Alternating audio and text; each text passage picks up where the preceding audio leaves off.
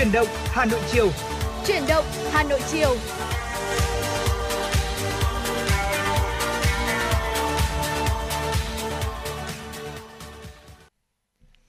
Xin được chào đón quý vị và các bạn. Chúng ta đến với chương trình Chuyển động Hà Nội chiều nay của Đài Phát Thanh Truyền hình Hà Nội. Thưa quý vị, trong hai tiếng trực tiếp của buổi chiều ngày hôm nay, Lê Thông cùng Bảo Trâm sẽ là những em xê đồng hành cùng tất cả quý vị. À, xin được chào Bảo Trâm. Không biết là thứ hai đầu tuần của Trâm thì à, diễn ra như thế nào và có điều gì thú vị muốn chia sẻ với Lê Thông và các thính giả không? Vâng, à, quả thực thì là tôi nghĩ rằng là cái điều mà duy nhất mà tôi cảm thấy thú vị, cảm thấy đặc biệt thì tôi cũng đã chia sẻ với Phương Nga trong Chuyển động Hà Nội buổi sáng ngày hôm nay rồi. Đó chính là ngày hôm nay là thứ hai cuối cùng của năm hai không hai hai. Quả thực là khi mà chúng ta nghe đến cụm từ thứ hai cuối cùng thì trong mình cũng có cảm thấy là một chút là tiếc nuối này, một chút bồi hồi, một chút thì mình cũng cũng cũng nghĩ rằng là không biết là trong năm vừa rồi thì có điều gì mình quên chưa làm, thì liệu rằng là trong chưa đến một tuần, chưa đầy một tuần cuối cùng của cuối năm hai không hai hai thì liệu mình có hoàn thành được hay không. Nói chung thì ngày hôm nay trong tôi có rất nhiều những cái cảm xúc hỗn độn. À, thế còn anh Lê Thông thì sao? Anh Lê Thông chắc là cũng có một điều gì đấy muốn chia sẻ với quý vị thính giả đúng không nào? Ừ. Thứ hai đầu tuần luôn là cái ngày mà tôi nạp năng lượng nhiều nhất, tại vì ừ. đây là ngày khởi động cho cả một tuần. Và từ nay cho đến Tết thì chúng ta chỉ còn tính bằng uh, vài chục tay, ngày nữa, đúng, đúng không? Không? Mình có thể đếm được số ngày đến Tết rất nhanh thôi. Ví dụ như là tuần này là tuần cuối cùng của năm cũ hai không hai hai dương lịch. Và chúng ta cần phải có những cái khoảng thời gian để mình nhìn lại xem là mình đã làm được gì, thay vì là mình bị cuốn đi với công việc từ nay đến cuối năm. Thôi thì công việc từ nay đến cuối năm mình sẽ cứ làm dần dần. Thế nhưng mà cái khoảng thời gian để cho mình nhìn lại là mình đã làm được gì, có điều gì khiến mình cảm thấy ấn tượng trong năm vừa qua, tôi nghĩ là một điều cần thiết đấy ạ. Ờ, sẽ là không muộn nếu như mà chúng ta sắp xếp được thời gian hợp lý trong những ngày này để có thể cùng ngồi với những người thân yêu của mình, ngẫm nghĩ lại một năm qua, tìm ra đường hướng cho một năm mới. Đó là cái điều rất là ý nghĩa.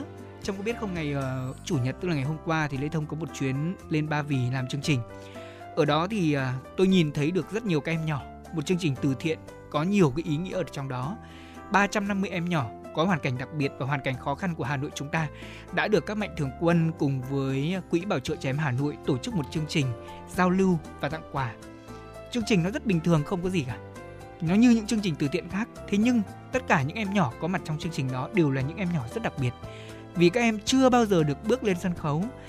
Nhìn những cái ánh mắt của các em với những cái món quà trên tay, từ những chiếc xe đạp cho đến những cuốn vở và những phần học bổng, mà nhìn thấy cái ánh mắt rộn ràng đó ấy, làm cho Lê Thông cảm thấy rất là hạnh phúc. Có lẽ là cuối năm là khoảng thời gian chỉ cần những điều hạnh phúc nhỏ nhoi như vậy thôi để mình thấy yêu quý công việc mình đang làm. Và thật mong là quý vị thính giả sẽ tìm thấy được những niềm vui trong tuần làm việc cuối cùng như thế. Vâng, tôi tin rằng là hạnh phúc nhỏ nhoi luôn là điều mà tất cả mọi người mong muốn mình sẽ tìm thấy trong những ngày cuối cùng của năm hai không hai hai. Và rất cảm ơn những chia sẻ của Lê Thông vừa rồi. À, tôi không biết là quý vị thính giả có cảm thấy giống như Bảo Trâm hay không, nhưng mà nghe anh Lê Thông chia sẻ xong là mình giống như mình được xốc lại năng lượng, mình lại tìm thấy uh, rất nhiều năng lượng để mình có thể, như Lê Thông vừa nói lúc nãy, dần dần rồi mình hoàn thành những cái công việc cuối cùng thôi. Có gì đâu mà vội vàng, đúng phải đúng đúng không nào quý vị ơi? Và để uh, mở đầu cho chương trình buổi chiều ngày hôm nay thì có lẽ là chúng ta Ta cũng sẽ gửi đến quý vị một ca khúc tràn đầy năng lượng. Hy vọng rằng là với ca khúc Mặt Trời Của Em có sự thể hiện của Phương Ly và Sotati, Bảo Trâm, Lê Thông gửi tặng thì giúp quý vị chúng ta cũng có được một cái nguồn năng lượng hứng khởi ừ. trong một buổi chiều uh, giống như một buổi chiều thứ hai cuối cùng của năm hai không hai hai. Mặt trời kia dù ở đâu, dù ngày trôi nhanh hay rất lâu, dù là mình xa cách nhau, ánh sáng ấy vẫn là như thế. Vậy mà sau khi không có anh, đoạn đường nào em đi cũng vắng tay. Thời gian ơi xin hãy trôi nhanh để em được lại ở bên anh. Đôi mình yêu nhau từ khi anh nói với em rằng mỗi chiều khi trời nhá nhem, anh lặng thầm vẫn đi theo em, cùng em qua con đường tối đen, đèn đường khuya dù không sáng lên. Đừng lo nhé, có anh như mặt trời dịu êm. Giờ thì cứ thế, mình thì cứ thế cuốn lấy nhau. Em đâu hay nếu mai này mấy trời giang tay che mất anh mình xa vời. Điều gì muốn đến rồi thì sẽ đến, sẽ đến thôi. Em luôn tin phía sau cơn ngủ mê anh sẽ về.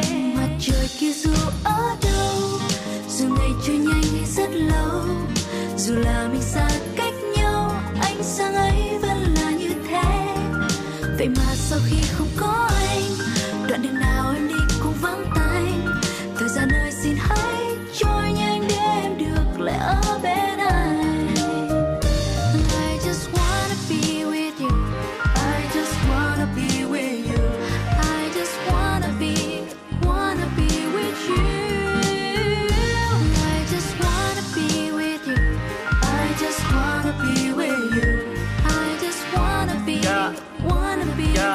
just just just I'm just I'm just à anh câu để cho em nghe đôi lời anh đang ở nơi không em không người mây và gió đang thay lời anh nhớ em nhớ luôn tiếng cười em núp dưới màn mây nơi xa chân trời hay đang ở trong vòng tay bên ai kia rồi cause I'm in love with you you cause I'm in love with you rồi thì cứ thế mình thì cứ thế cuốn lấy nhau em đâu hay nếu mai này mấy trời giang tay che mất anh mình xa vời điều gì muốn đến rồi thì sẽ đến sẽ đến thôi em luôn tin phía sau cần ngủ mê anh sẽ về mặt trời kia dù ở đâu dù ngày trôi nhanh hay rất lâu dù là mình xa cách nhau anh sang ấy vẫn là như thế vậy mà sau khi không có anh đoạn đường nào em đi cũng vắng tay thời gian ơi xin hãy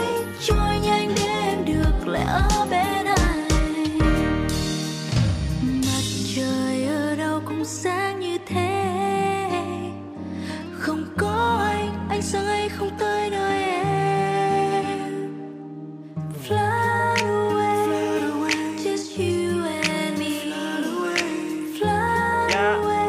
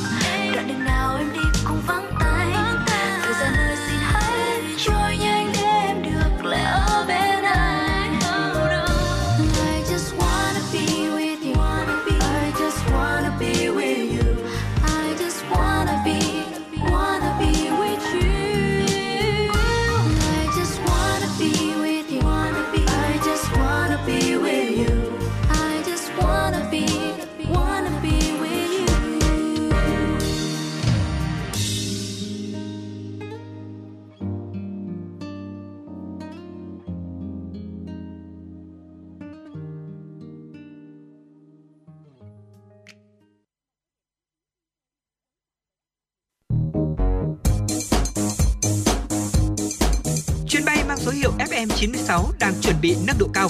Quý khách hãy thắt dây an toàn, sẵn sàng trải nghiệm những cung bậc cảm xúc cùng F M chín sáu.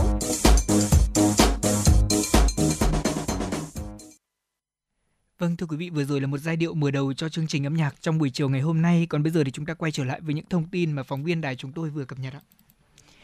Thưa quý vị, Đại tướng Tô Lâm, Ủy viên Bộ Chính trị, Bộ trưởng Bộ Công an đã có thư khen gửi cán bộ chiến sĩ của lực lượng cảnh sát phòng cháy chữa cháy và cứu nạn cứu hộ vì đã đạt được nhiều thành tích quan trọng trong thời gian vừa qua, đặc biệt là chiến dịch sáu mươi ngày đêm tổng rà soát và kiểm tra công tác phòng cháy chữa cháy cũng như cứu nạn cứu hộ. Nội dung thư khen nêu rõ trong thời gian qua, lực lượng cảnh sát phòng cháy chữa cháy và cứu nạn cứu hộ đã quán triệt và triển khai thực hiện một cách có hiệu quả chỉ đạo của Đảng ủy Công an Trung ương, lãnh đạo Bộ Công an về công tác phòng chống cháy nổ, cứu nạn cứu hộ đạt được nhiều kết quả tích cực. Thay mặt Đảng ủy Công an Trung ương, lãnh đạo Bộ Công an, Bộ trưởng Bộ Bộ trưởng Tô Lâm đã nhiệt liệt biểu dương và khen ngợi những kết quả cũng như thành tích quan trọng mà toàn lực lượng cảnh sát phòng cháy chữa cháy và cứu nạn cứu hộ đạt được trong thời gian qua. Bộ trưởng Tô Lâm mong muốn và tin tưởng toàn thể cán bộ chiến sĩ cảnh sát, lực lượng phòng cháy chữa cháy và cứu nạn cứu hộ sẽ tiếp tục phát huy những thành tích đã đạt được, nỗ lực cố gắng hơn nữa trên các mặt công tác, luôn thường trực sẵn sàng lực lượng và phương tiện cùng các kế hoạch phương án để kịp thời nhanh chóng ra quân chữa cháy, cứu nạn cứu hộ, bảo vệ an toàn tính mạng tài sản của nhà nước và nhân dân. Trước mắt, cần thực hiện thật tốt đợt cao điểm tấn công trấn áp tội phạm, bảo đảm trật tự an toàn xã hội, phòng cháy chữa cháy, cứu nạn cứu hộ, bảo vệ tuyệt đối an toàn Tết Nguyên đán Quý Mão hai không hai ba, tạo môi trường xã hội an ninh an toàn cho nhân dân vui Tết, đón xuân bình yên, hạnh phúc. Thưa quý vị, từ ngày hôm nay hai mươi sáu tháng mười hai, Sở Giao thông Vận tải Hà Nội điều chỉnh tổ chức giao thông nhằm đảm bảo an toàn giao thông, giảm ùn tắc khu vực nút giao đường Cầu Bưu với đường Phúc La và tuyến đường xung quanh khu tưởng niệm danh nhân Chu Văn An. Cụ thể, Sở Giao thông Vận tải Hà Nội tổ chức giao thông cho các phương tiện xe máy, xe thô sơ lưu thông trên hai cầu dàn thép mở rộng qua cầu Yên Xá, hạn chế chiều cao tĩnh không hai phẩy ba mét qua cầu dàn thép. Thanh tra Sở Giao thông Vận tải Hà Nội bố trí lực lượng phối hợp với lực lượng cảnh sát giao thông và các đơn vị liên quan, tổ chức đơn vị giao thông cho các phương tiện lưu thông theo phương án điều chỉnh tổ chức giao thông. Đồng thời, theo dõi đánh giá tình hình giao thông đi lại trên tuyến và khu vực để kịp thời phát hiện, đề xuất và báo cáo Sở điều chỉnh phương án tổ chức giao thông cho phù hợp. Đồng thời, Sở Giao thông Vận tải Hà Nội đề nghị Phòng Cảnh sát Giao thông Công an thành phố phối hợp hướng dẫn phân luồng cho các phương tiện tham gia giao thông nhằm đảm bảo an toàn giao thông, tránh gây ùn tắc giao thông, tăng cường kiểm tra xử lý các trường hợp vi phạm về trật tự an toàn giao thông tại khu vực điều chỉnh tổ chức giao thông. Thưa quý vị và các bạn, căn cứ kế hoạch cấp kinh phí cũng như thời gian nghỉ Tết âm lịch năm hai không hai ba, Bảo hiểm xã hội Việt Nam yêu cầu Bảo hiểm xã hội các tỉnh, thành phố chủ trì và phối hợp cùng với Bưu điện tỉnh xây dựng phương án chi trả lương hưu, trợ cấp bảo hiểm xã hội hàng tháng của tháng một, tháng hai vào cùng với kỳ chi trả tháng một năm hai không hai ba. Quá trình chi trả phải đảm bảo an toàn phòng chống dịch bệnh covid mười chín, tăng cường kiểm tra và giám sát quá trình chi trả cho người hưởng, phối hợp giải quyết cũng như xử lý dứt điểm phát sinh, phản ánh kịp thời vướng mắc trong quá trình tổ chức thực hiện. Cục Đăng kiểm Việt Nam vừa ban hành quyết định thành lập tổ công tác về tăng cường công tác quản lý nhà nước, kiểm tra phòng ngừa đấu tranh với các hành vi tham nhũng tiêu cực, vi phạm quy định trong lĩnh vực kiểm định xe cơ giới. Theo đó, trong năm hai không hai ba, tổ công tác thực hiện các nhiệm vụ kiểm tra rà soát hoạt động của các đơn vị đăng kiểm trên phạm vi toàn quốc, gồm công tác phòng chống tham nhũng tiêu cực tại các đơn vị, điều kiện kinh doanh dịch vụ kiểm định. Nội dung kiểm tra rà soát bao gồm hồ sơ về điều kiện hoạt động của đơn vị đăng kiểm, điều kiện nhân sự, công tác tập huấn nghiệp vụ đăng kiểm viên, trang thiết bị và việc thực hiện kiểm định xe cơ giới, hoạt động quản lý, sử dụng và lưu trữ dữ liệu kiểm định. Thưa quý vị, đó là một số những thông tin đầu tiên trong buổi chiều ngày hôm nay mà chúng tôi gửi đến quý vị và các bạn. Sẽ còn rất nhiều những thông tin ở phần sau của chương trình mà chúng tôi sẽ cùng cập nhật. Còn bây giờ, trước khi đến với chuyên mục quen thuộc trong buổi chiều ngày hôm nay, ép em chín sáu Sống Khỏe, thì chúng ta sẽ cùng quay trở lại với không gian âm nhạc. Lúc này chúng ta có một yêu cầu âm nhạc của thính giả rồi. Bảo Trâm có thể chia sẻ ca khúc mà thính giả yêu cầu được không ạ? Vâng, có một vị thính giả có đuôi số là một bốn bốn hai có yêu cầu ca khúc Em Đã Biết qua sự thể hiện của ca sĩ Sunny Hạ Linh. Ngay sau đây thì xin mời quý vị thính giả cùng uh, quý vị thính giả có đuôi số là một bốn một hai cùng thưởng thức ca khúc này.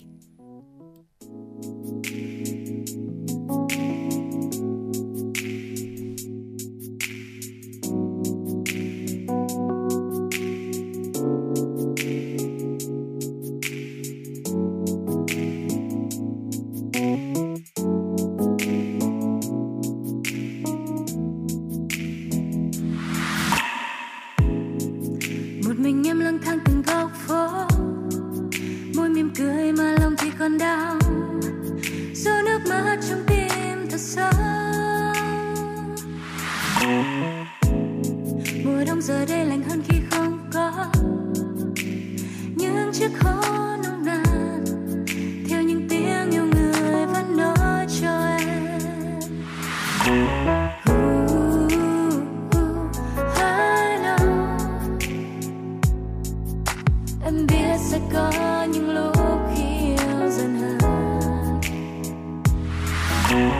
mà sao không thể quay lại với nhau. Trời mưa lạnh rơi mà anh giờ nơi đâu? Giờ thì em đã biết mất anh đâu thể nào biết có đơn sẽ như thế nào. Đến đây hãy đến để khẽ hôn em và nói yêu thương. Dù rằng em đã biết giấc mơ bất an rồi mãi hát I know that feeling. Em biết sẽ chẳng thể quay về như lúc xưa. Vài dòng thư, vài dòng thư anh gửi đến em. Tình yêu này dường như mùa đông đã tới gõ cửa đến xem. Anh không biết vì đôi lần ta để môi thật xa với nhau, hay vì do cả hai vô tình vội muốn bước nên đã không lời đau. Áo anh đứt khuy em có thể khâu lại được, nhưng tình yêu càng khâu thì con đường đôi ta đi càng ngược. Nếu đổi lấy từng giọt mưa để nhìn thấy ánh nắng ban chiều, thì anh sẽ là cơn mưa kia và mong rằng em sẽ hiểu. Ooh, ooh, I know. Em biết sẽ có những lúc khi yêu dần hơn, mà sao không thể quay lại với nhau.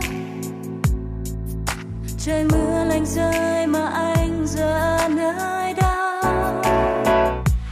Giờ thì em đã biết mất anh đâu thể nào biết có đơn sẽ như thế nào. Đến đây hãy đến để khẽ hôn em và nói yêu thương. Dù rằng em đã biết giấc mơ bất an rồi mãi hát I know that feeling. Em biết sẽ chẳng thể quay về như lúc xưa.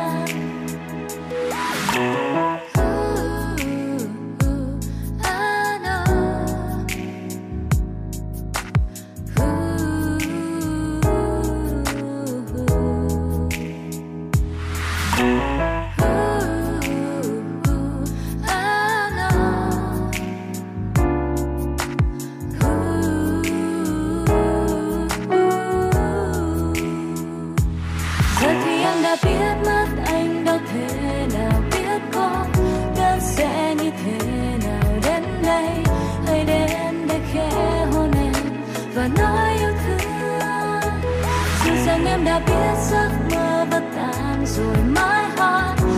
I know that feeling, em biết sẽ chẳng thể quay về như lúc xưa. Và khi em đã biết giấc mơ vất tan rồi mãi hoài. I know that feeling, em biết sẽ chẳng thể quay về như lúc xưa.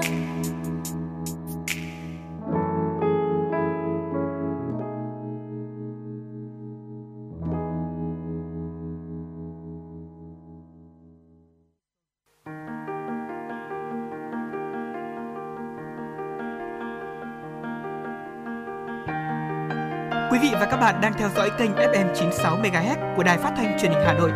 Hãy giữ sóng và tương tác với chúng tôi theo số điện thoại không hai bốn ba bảy bảy ba sáu sáu tám tám.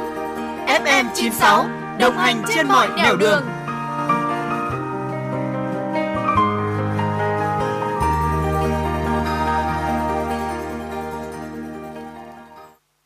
Quý vị thân mến, bây giờ chúng ta cùng bắt đầu nội dung của buổi chiều ngày hôm nay với một chuyên mục quen thuộc, đó là Sống Khỏe cùng ép em chín mươi sáu. Ngày hôm nay chúng ta sẽ cùng nói chuyện về một cái chủ đề mà tôi nghĩ là nhiều người sẽ giật mình khi mà nghe Lê Thông nói đấy ạ.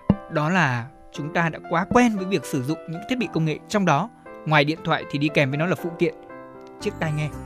Ờ, nhiều người sử dụng tai nghe bây giờ như là một cái điều mặc định ấy, khi là đi ra khỏi nhà hay là đến một quán cà phê thì thường là sẽ đeo tai nghe ngay lập tức. Tại vì sao ạ? Họ muốn thưởng thức một cái bản nhạc hay nghe một cái uh, nội dung số ở trên những cái nền tảng phát online thì họ thường sử dụng những cái tai nghe, hay đơn thuần thôi là người ta có nhiều người đeo tai nghe để tập trung hơn khi làm việc. Những cái thói quen đó tưởng chừng như là nó rất là tốt, đúng ạ. Thế nhưng mà về lâu về dài thì uh, theo khoa học chứng minh là nó có ảnh hưởng nhất định đến chiếc tai nghe của chúng ta. Nó sẽ trở thành những cái sát thủ thầm lặng đối với sức khỏe, mà chắc chắn là về thính lực thì nó sẽ ảnh hưởng rất là nhiều. Vậy thì chúng ta sẽ cùng tìm hiểu năm thói quen phổ biến gây hại cho sức khỏe khi mà chúng ta đeo tai nghe thường xuyên trong tiểu mục ngày hôm nay. Và quý vị thân mến, khi nhắc đến những thói quen sử dụng tai nghe mà chúng ta uh, thường xuyên sử dụng mà đôi khi là mình biết nó hại đấy, nhưng mà mình trong vô thức mình lại không thể tránh đây, Lê Thông ạ. Đó chính ừ. là cái việc mà nhét tai nghe vào sâu trong tai. À, để tăng cái sự tập trung thì nhiều người thường có thói quen là nghe nhạc khi làm việc, học tập hay là tập luyện. Đây giống như nội dung Lê Thông vừa chia sẻ, nhưng mà vô tình thì họ lại nhét tai nghe vào quá sâu ở trong hốc tai. Và có một vài nguyên nhân cho sai lầm này. Một phần đó là vì mọi người muốn lắp cái tai nghe chặt hơn để mà không bị rơi ra ngoài, hoặc là ít phải điều chỉnh lại vị trí. Thế nhưng thì đây lại là một thói quen gây hại rất lớn với hệ thần kinh của người sử dụng.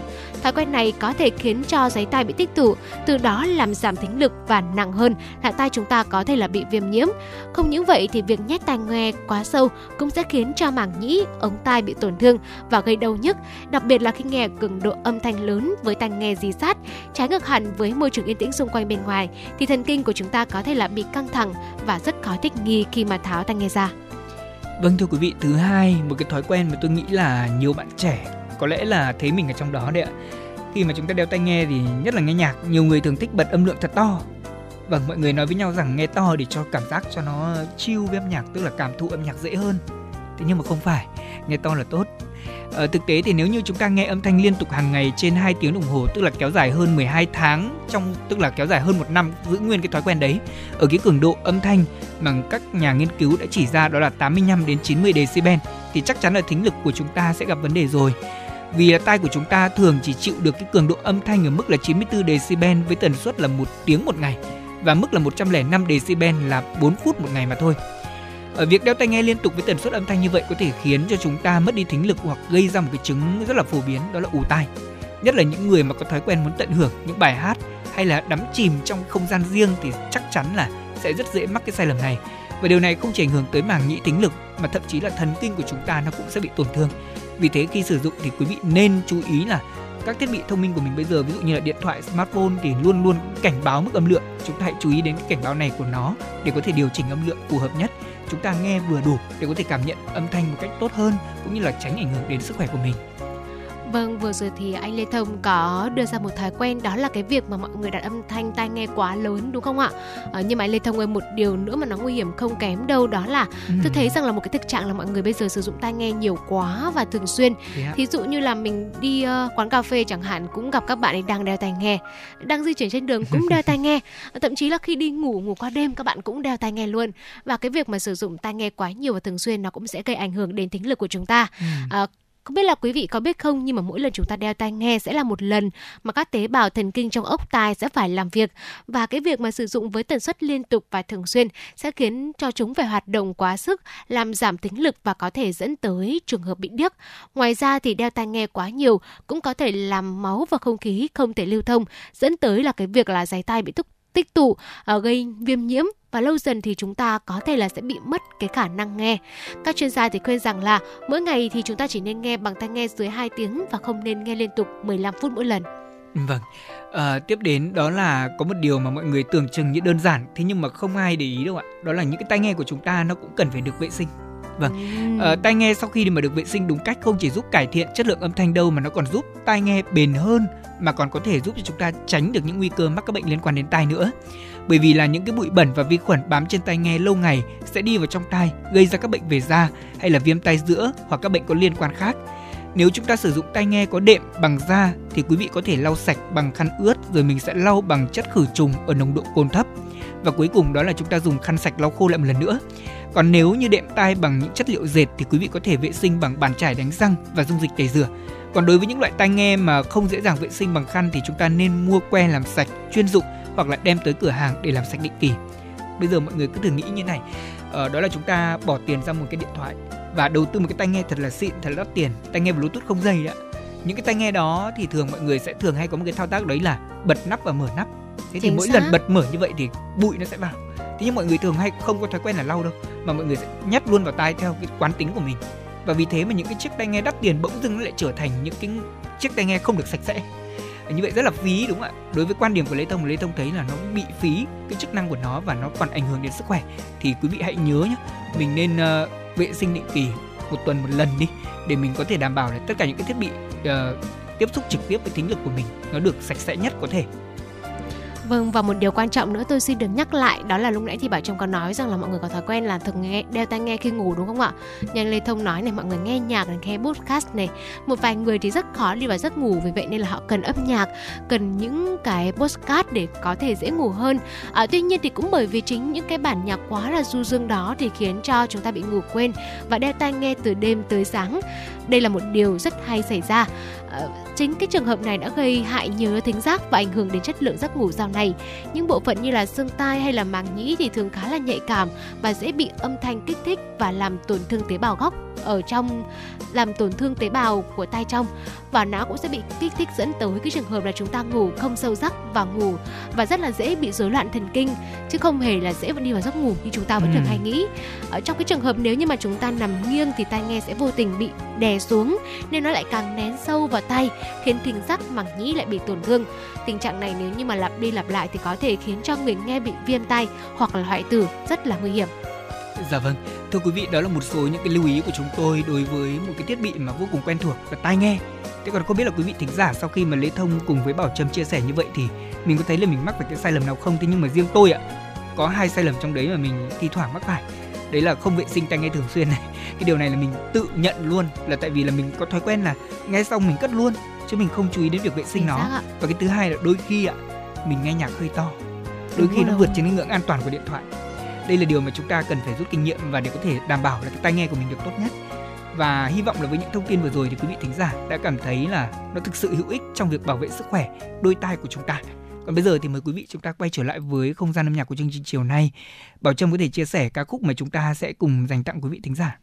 Vâng, và ngay sau đây thì Bảo Trâm Lê Thông xin được dành tặng quý vị thính giả một ca khúc uh, đã uh, gây bão mạng xã hội trong thời gian vừa qua, đó là ca khúc Xem Nhem Chẳng May, Xem Nhem Chẳng May qua sự thể hiện của một uh, giọng ca huyền thoại, ca sĩ Lương Bích Hữu. Ngay sau đây thì xin mời quý vị thính giả cùng đến với ca khúc này.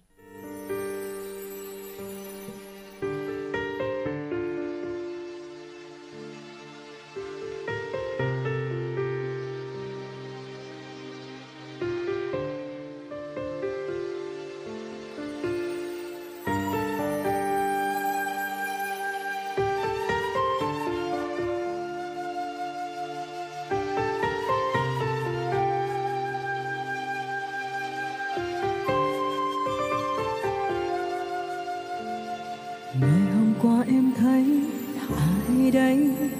Sao anh lại chết lặng như vậy? Một giờ đêm sau em còn chưa nhắn tin về, em cứ mãi ngẩn ngơ chờ anh. Tại sao yêu đến thế lại gian dối? Con tim em vỡ tan mất rồi. Tưởng chừng ta hạnh phúc cùng nhau đến muôn đời, chưa buông tay anh thay áo mới. Ngọt ngào đến mấy cũng tan thành mây, dại khờ thoái khi đan bàn tay. Yêu thương trao hết chỉ giữ lại đây thân gầy, xem như em chẳng may. Nỗi buồn em giấu sau lớp màn mưa, gượng cười khi biết em là người giữa hai người còn lại giết chân nhau. Ngoài những lời ngôn tình quá dư thừa em không muốn nghe.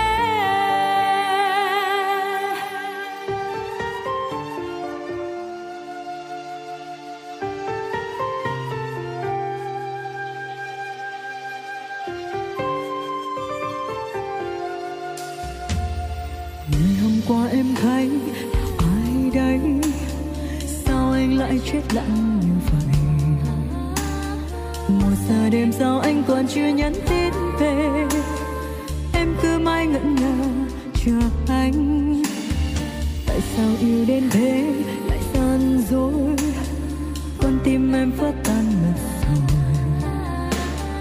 Tưởng chúng ta hạnh phúc cùng nhau đến muôn đời, chưa buông tay anh thấy. Ngọt ngào đến mấy cũng tan thành mây, dại khờ thoái khi đan bàn tay. Yêu thương trao hết chỉ giữ lại đây thân gầy, xem như em chẳng may. Nỗi buồn em giấu sau lớp màn mưa, gượng cười khi biết em là người giữa hai người còn lại duyên chân nhau. Ngoài những lời ngôn tình quá dư thừa em không muốn nghe.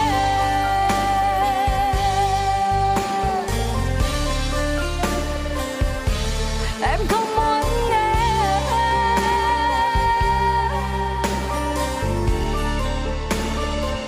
Ngọt ngào đêm mấy cũng tan thành mây, dại khờ thoái khi đan bàn tay. Yêu thương trao hết chỉ giữ lại đây thân gầy, xem như em chẳng may.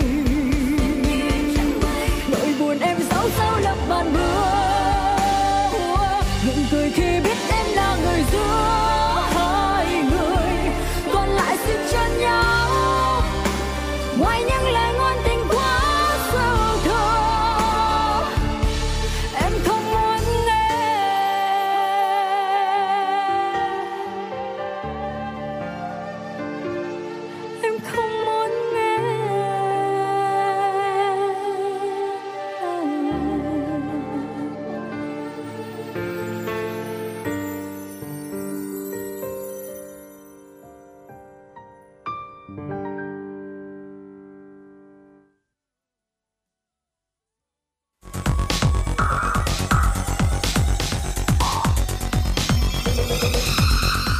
Bạn đang theo dõi kênh ép em chín mươi sáu MHz của Đài Phát Thanh Truyền hình Hà Nội. Hãy giữ sóng và tương tác với chúng tôi theo số điện thoại không hai bốn ba bảy bảy ba sáu sáu tám tám. ép em chín sáu đồng hành trên mọi nẻo đường. đường.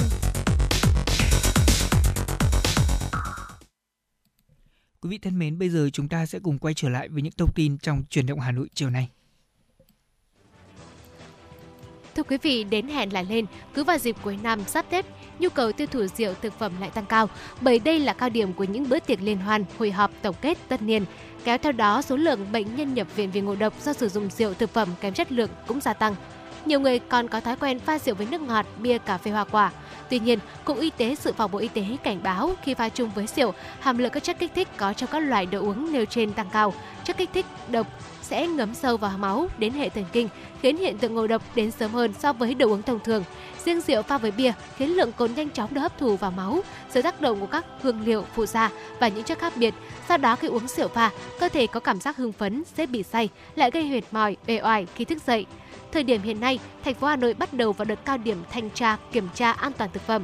Chi cục trưởng Chi cục An toàn vệ sinh thực phẩm Hà Nội Đặng Thanh Phong thông tin, bên cạnh việc thanh tra kiểm tra đột xuất, hậu kiểm sau công bố, cơ quan chức năng sẽ tiến hành lấy mẫu kiểm tra chất lượng an toàn thực phẩm đối với các thực phẩm lưu thông nhiều trong dịp Tết, các sản phẩm rượu, nhất là các loại rượu được sản xuất thủ công, nhỏ lẻ, không rõ nguồn gốc. Kết quả kiểm nghiệm sẽ được thông báo rộng rãi để người tiêu dùng được biết, tránh sử dụng những sản phẩm không đảm bảo an toàn.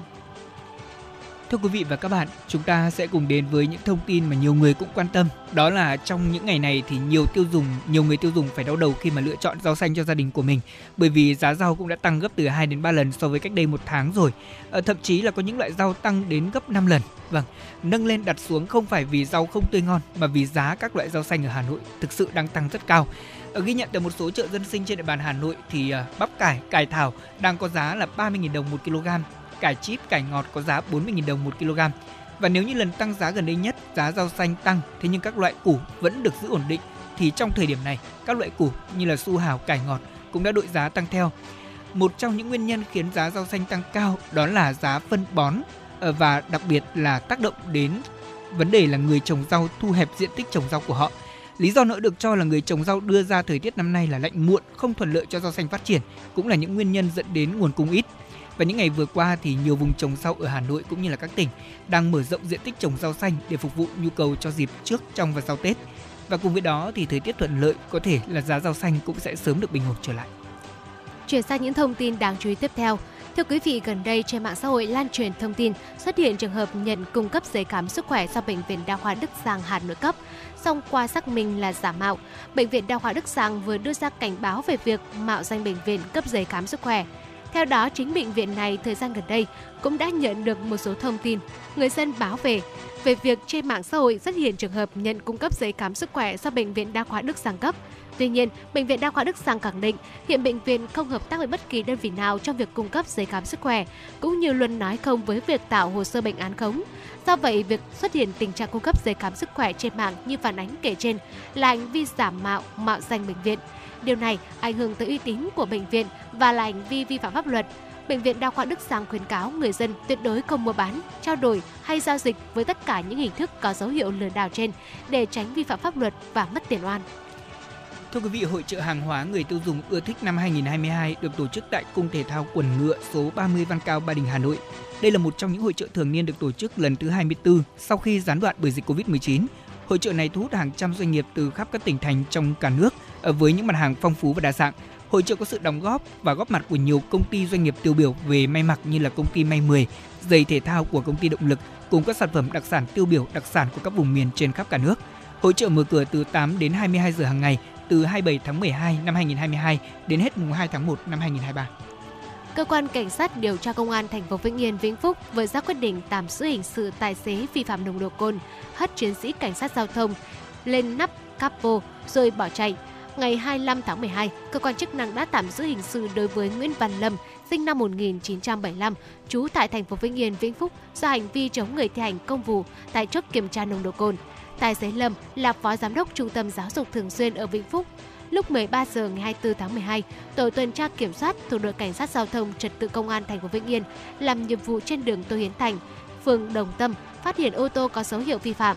Tổ tuần tra ra tín hiệu dừng xe để kiểm tra nồng độ cồn, nhưng tài xế bất ngờ quay đầu bỏ chạy và đâm vào một chiến sĩ cảnh sát giao thông. Để tránh ô tô, chiến sĩ này đã nhảy lên nắp capo, nhưng tài xế vẫn điều khiển bỏ xe chạy. Tổ công tác truy đuổi đến khu vực đầu đường Tô Hiến Thành, Hùng Vương mới chặn được ô tô dừng lại. Kết quả kiểm tra nồng độ cồn cho thấy lái xe Nguyễn Văn Lâm đã vi phạm với mức là không phẩy không năm sáu mi-li-gam trên một lít khí thở. Ô tô do Lâm điều khiển đã hết hạn kiểm định.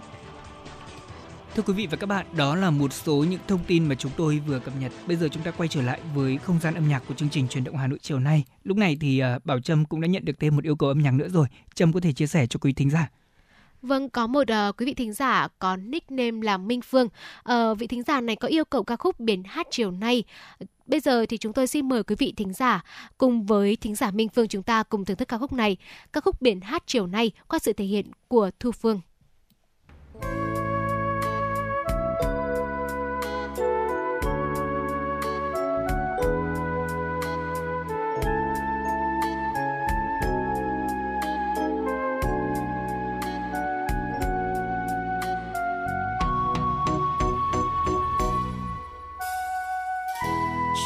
Trời rất xanh gọi nắng xuân sao, con thuyền rất vui và gió hát ngọt ngào, môi cười rất xinh lung linh màu áo, mây trắng gợn lên những cánh chim hải âu, có gì sáng nay mà sóng xôn xao, chân trời vẫn xanh màu nắng vẫn ngọt ngào, môi cười rất xinh lung linh màu áo, câu hát gợi lên những khát khao đại dương. Ơi biển Việt Nam, ơi sóng Việt Nam, qua bao nhiêu thăng trầm mà chiều nay vẫn dịu dàng, vùi sâu dưới đáy những gì đau thương, biển lại hát tình ca, biển kể chuyện quê hương. Mỗi một tình yêu, mỗi một cuộc đời, qua bao nhiêu thăng trầm lửa từ vàng mới nên người, biển xanh vẫn nhắc những lời yêu thương, biển lại hát tình ca, biển kể chuyện quê hương. Chân trời rất xanh gọi nắng xôn xao, con thuyền rất vui và gió hát ngọt ngào, môi cười rất xinh lung linh màu áo, mây trắng gợn lên những cánh chim hải âu, có gì sáng nay mà sóng xôn xao, chân trời vẫn xanh màu nắng vẫn ngọt ngào, môi cười rất xinh lung linh màu áo, câu hát gợi lên những khát khao đại dương. Ơi biển Việt Nam, ơi sóng Việt Nam, qua bao nhiêu thăng trầm mà chiều nay vẫn dịu dàng, vùi sâu dưới đáy những gì đau thương, biển lại hát tình ca, biển kể chuyện quê hương. Mỗi một tình yêu, mỗi một cuộc đời, qua bao nhiêu thăng trầm lửa thử vang mới đến người, biển xanh vẫn nhắc những lời yêu thương, biển lại hát tình ca, biển kể chuyện quê hương. Biển xanh vẫn nhắc những lời yêu thương, biển lại hát tình ca, biển kể chuyện quê hương.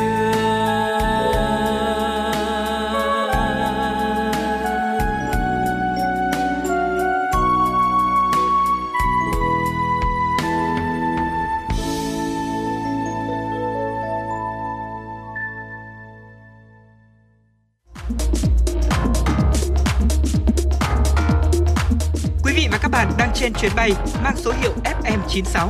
Hãy thư giãn, chúng tôi sẽ cùng bạn trên mọi cung đường. Hãy giữ sóng và tương tác với chúng tôi theo số điện thoại không hai bốn ba bảy bảy ba sáu sáu tám tám.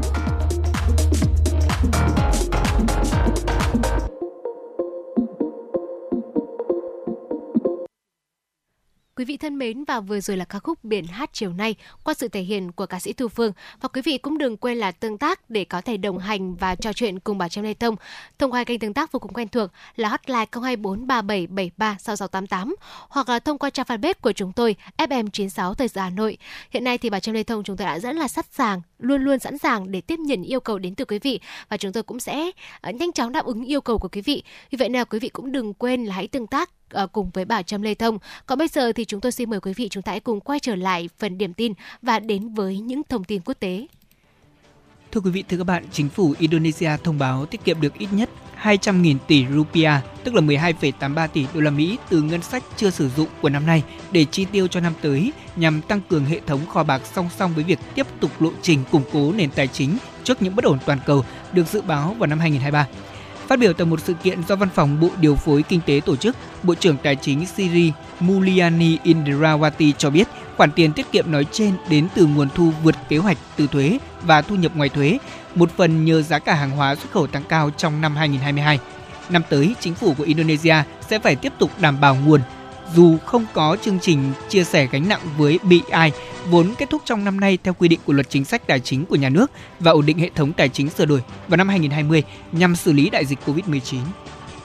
Quý vị thân mến, xin được tiếp tục với những thông tin quốc tế. John Hap đưa tin vào ngày hai mươi lăm tháng mười hai, các phụ tá của Tổng thống Hàn Quốc Yoon suk yeol cho biết nhà lãnh đạo này dự kiến có bài phát biểu nhân dịp năm mới được truyền hình trực tiếp trên toàn quốc về các kế hoạch chính sách lớn của ông trong năm hai không hai ba. Nguồn tin cho hay, Tổng thống Yoon suk yeol đang tích cực để xem xét việc đưa ra thông điệp cho năm mới vào ngày mùng một tháng một tới đây. Một lịch trình liên quan có thể sẽ được ấn định tại cuộc họp hàng tuần của Tổng thống với các trợ lý cấp cao của ông diễn ra vào ngày hai mươi sáu tháng mười hai. Nếu sự kiện này được tổ chức, ông John sẽ tiết lộ định hướng và tầm nhìn chính sách lớn của ông cho năm hai không hai ba, đặc biệt là các cách đối phó với những khó khăn kinh tế đang gia tăng và nỗ lực cải cách trong năm thứ hai tại vị. Trước đó, nhà lãnh đạo Hàn Quốc đã cam kết cải cách hệ thống lương hưu, lao động và giáo dục của Hàn Quốc. Kênh truyền hình xê en en mới đây đưa tin tập đoàn điện tử Samsung của Hàn Quốc đã thu hồi sửa chữa hơn sáu trăm sáu mươi nghìn máy giặt tại thị trường Mỹ, đồng thời cảnh báo khách hàng rằng là máy này có thể bị chập mạch, trở nên quá nóng và có nguy cơ bị bốc cháy. Từ tháng sáu năm hai không hai mốt đến tháng mười hai năm nay, Samsung đã cho thu hồi tổng cộng sáu trăm sáu mươi ba nghìn năm trăm máy giặt được bán ở một số siêu thị lớn của Mỹ như là Best Buy, Costco, The Home Depot, và mỗi chiếc có giá dao động từ chín trăm đến một nghìn năm trăm đô la Mỹ. Có thể sửa những thiết bị máy giặt lỗi bằng cách cập nhật phần mềm, và nếu trong quá trình sử dụng mà vẫn phát hiện phần mềm cũ thì người tiêu dùng nên lập tức ngừng vận hành máy cho đến khi được cập nhật xong phần mềm. Samsung cũng cho biết toàn bộ máy giặt có Wi-Fi đều tự động tải về phần mềm sửa lỗi miễn phí khi được kết nối cùng Internet. Máy nào không có Internet có thể nhận thiết bị truyền tín hiệu không dây Dumly để của Samsung để tải về phần mềm và sửa lỗi miễn phí. Thưa quý vị, Twitter đã khôi phục tính năng giới thiệu các nguồn hỗ trợ thông tin về đảm bảo an toàn cho người dùng khi tra cứu những nội dung nhạy cảm như tự làm hại hay tự tử, sau khi chịu áp lực từ dư luận và các nhóm vận động vì dỡ bỏ tính năng này.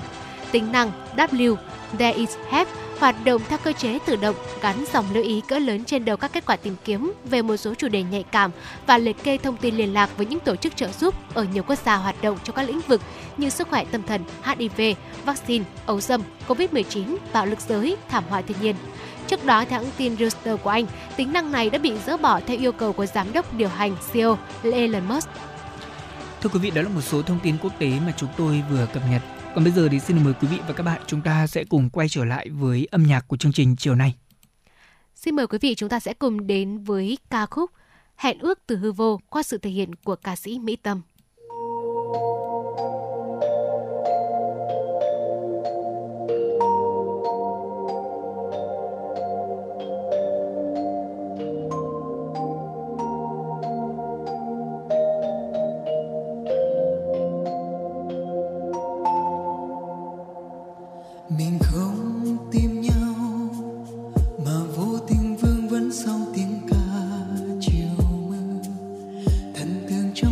Don't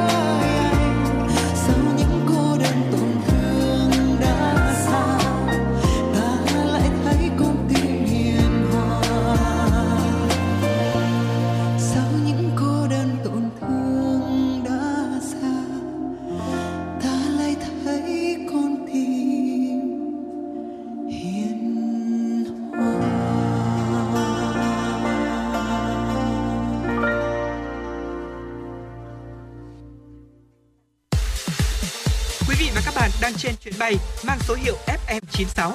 Hãy thư giãn, chúng tôi sẽ cùng bạn trên mọi cung đường. Hãy giữ sóng và tương tác với chúng tôi theo số điện thoại không hai bốn ba bảy bảy ba sáu sáu tám tám.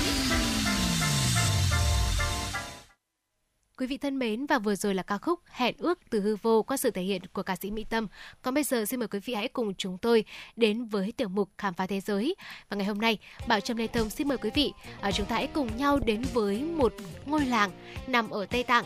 Và đây được biết đến là một ngôi làng vô cùng khắc nghiệt, lượng oxy cực thấp nhưng mà lại không ai muốn rời đi.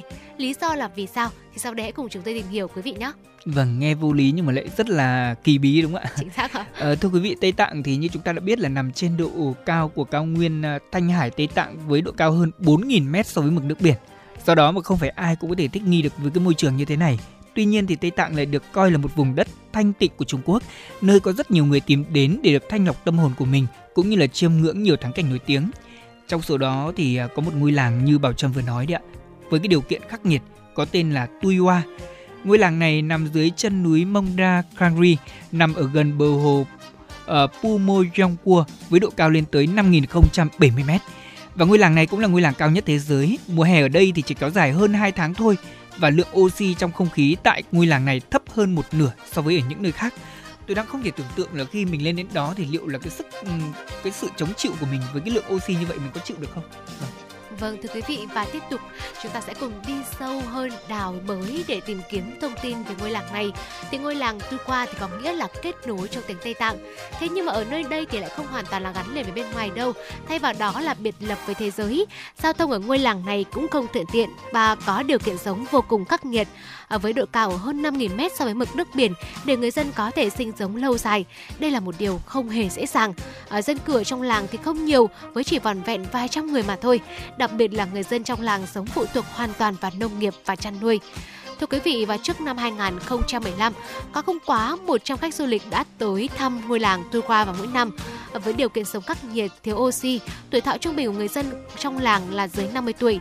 Chính quyền địa phương cũng đã nhiều lần sắp xếp để cho họ di rời đi. Tuy nhiên thì vẫn có nhiều người không muốn rời bỏ quê hương và đã chọn ở lại đây. Ngôi làng Tuiwa do cách mực nước biển hơn năm nghìn mét và rất là gần bầu trời, nên du khách có thể nhìn thấy được những cái ngôi sao ở cự ly vô cùng gần. Đây cũng được xem là một điều đặc biệt mà nhiều người mong đợi nhất khi mà được đặt chân tới vùng đất Tây Tạng. Đặc biệt là nghề vải là một nghề vô cùng một cái nghề truyền thống ở làng Tuiwa. Chính vì vậy mà du khách cũng có thể là dễ dàng bắt gặp các khung dệt trong nhà của những người dân nơi đây. Ngoài ra thì là do người dân ở Tuiwa sống hòa hợp với thiên nhiên và không phá hoại môi trường sinh thái, nên cảnh đẹp xung quanh ngôi làng này vẫn còn như vẫn gần như là còn nguyên vẹn. Người dân nơi đây thì có một cuộc sống đơn giản, bình dị.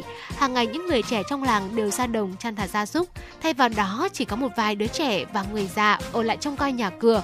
Và điều này đã khiến cho ngôi làng càng trở nên vắng lặng. Nếu mà Tuiwa không ở độ cao hơn năm nghìn mét thì ngôi làng này hẳn sẽ là một nơi nghỉ ngơi tốt nhất cho những ngày nghỉ. Vâng, thưa quý vị, vào những ngày lạnh giá nhất của mùa đông thì uh, dân làng Tuiwa thường lùa cái đàn cừu của họ ra hòn đảo ở trung tâm có tên là Puma Yumco, một cái hồ rất là kỳ lạ.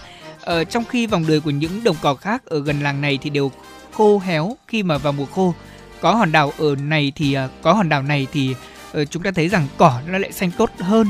Đây là một cái điều mà cũng khá là lạ. Vào mùa đông thì hồ Puma Yumco được bao phủ bởi lớp băng dày, do đó mà dân làng có thể lùa đàn cừu đi trên mặt hồ một cách thong dong. Sau khi mùa khô kết thúc thì dân làng sẽ đưa đàn cừu của họ trở về trước khi lớp băng này tan. Và đây cũng là truyền thống tồn tại ở vùng đất này trong hàng nghìn năm mà khó có nơi nào có thể có được. Và bên cạnh cái việc chăn thả gia súc thì người dân ở làng Tuiwa còn đến uh, quay kinh luân trong chùa để cầu nguyện. Vào mỗi dịp xuân đến thì dân làng tổ chức lễ Kora quanh hồ Puma Yumco và sau đó thì thắp hương trong chùa để cầu phước lành. Khi năm mới đến thì dân làng Tuiwa sẽ thường nấu thịt cừu. Ở đây là một trong những món ăn truyền thống lâu đời của họ. Do ở vị trí trên cao nên dân cư ở đây thưa thớt. Làng Tuiwa hiện chỉ có chưa đến hai trăm người và dân làng thì vẫn duy trì điều kiện sống gần như là thô sơ. Họ duy trì một chế độ cùng nhau thay phiên chăn nuôi gia súc, phân chia đồng đều. Thậm chí ngay cả kẹo do khách du lịch mang đến cho trẻ em cũng sẽ được chia theo số người trong hộ gia đình. Như vậy là tổng quan một chút về ngôi làng này thì ừ. tôi nghĩ rằng là tôi cũng muốn đến đây sống quá, bởi vì ở đây nó quá đỡ là yên bình, nó chẳng có một cái sự gọi là một cái sự uh, xô bồ nào, đúng, đúng rồi, uh, yên bình quá rồi, là thậm chí thiên nhiên ở đây cũng rất là ưu đãi người dân ở đây, đúng không? Vừa rồi Lê Thông có cung cấp một thông tin mà tôi cực kỳ ấn tượng, uh, đó là khi mà vào những ngày lạnh giá của mùa đông thì người dân của ngôi làng Tuiwa từng lùa đàn cừu của họ ra hòn đảo ở trung tâm hồ Puma Yumco. Rất là kỳ lạ, bởi vì uh, những cái đồng cỏ khác trong cái mùa đông thì nó khô éo, khô héo rồi. Tuy nhiên thì cỏ hòn đảo này thì lại luôn tươi tốt. Ừ, đây liệu có phải là một món quà thiên nhiên đã ban tặng cho người dân ở làng Tuiwa không ạ? Tôi tin chắc chắn là có. Đây chắc chắn là một điều kỳ diệu của tự nhiên. Đó là cái sự ưu ái của cái khí hậu đó, đúng không? Ở với nhiệt độ cao như vậy và cái nền oxy nó thấp thì có thể đó là những cái điều kiện rất là tuyệt vời để họ làm việc đó. Vậy thì thưa quý vị, độ cao có tác động như thế nào tới cơ thể con người chúng ta? Ờ, theo các chuyên gia thì khi mà khí quyển ở độ cao ngang hàng với mực nước biển, phổi cũng như hệ tuần hoàn của chúng ta sẽ được tối ưu hóa để có thể hoạt động bình thường. Tuy nhiên khi con người lên đến một độ cao lớn hơn, áp suất không khí theo đó nó sẽ bị giảm dần. Ờ, do không khí trở nên mỏng và có ít oxy hơn, thế nên phổi của con người cũng sẽ gặp nhiều khó khăn trong việc hít thở hơn ở những môi trường như vậy.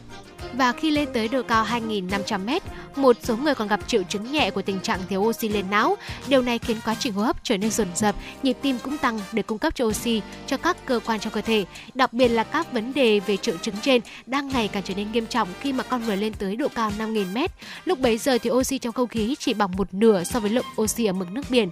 Và theo các chuyên gia, khi tới vùng đất này, với những cái khu vực có độ cao hơn bảy nghìn sáu trăm mét trong khí quyển thì con người không thể tồn tại lâu dài vì thiếu không khí trong không khí bởi vì lý do là không khí loãng, và đây cũng là lý do vì sao mà những nhà leo núi thường rất dễ bị say khi mà lên độ cao.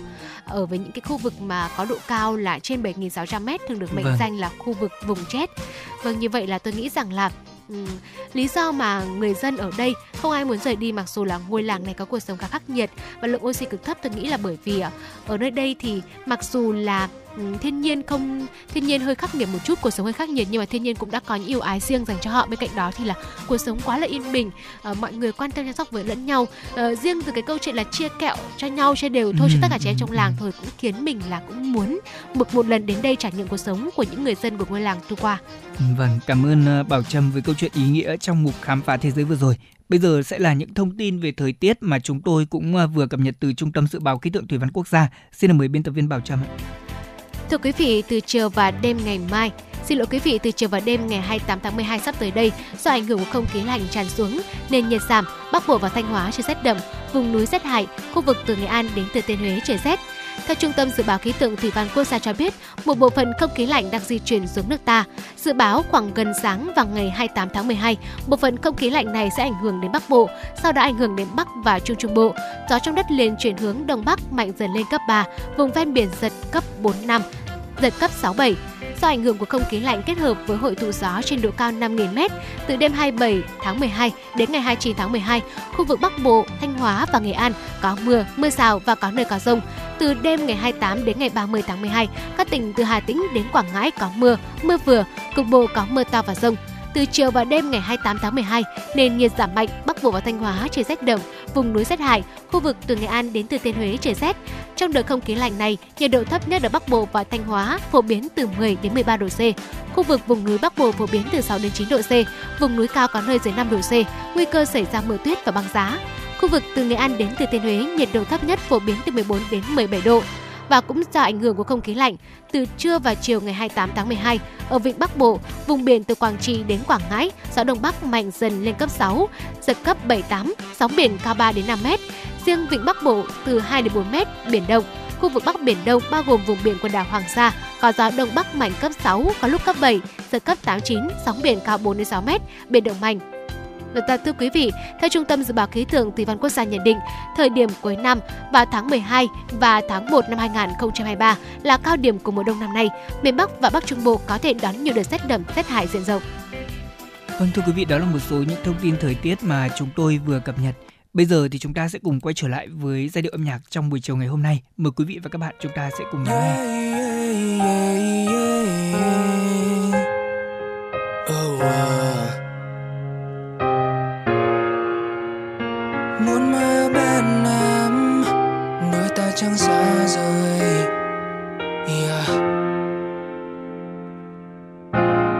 những góc phố nơi đôi ta từng qua,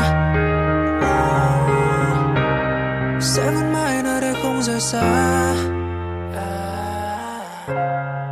Liệu bình minh sớm mai ánh mặt trời lên, có em kề bên cùng ấm êm.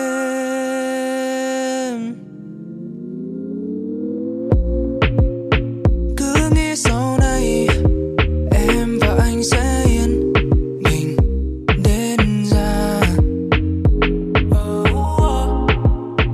Kiếp sống vô thường em đã hóa cho tàn.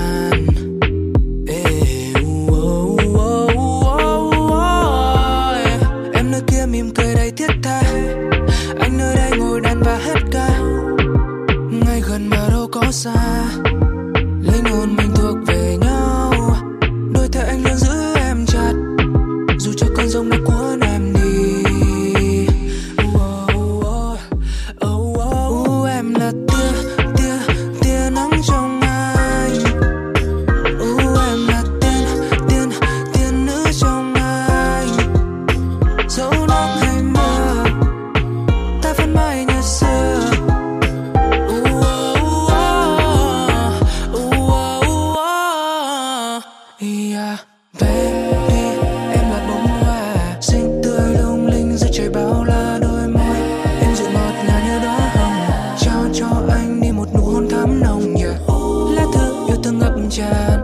Nhờ gió mây mang qua cho nàng, gửi đến nơi mình mong muốn nàng. Tình mình, tình mình,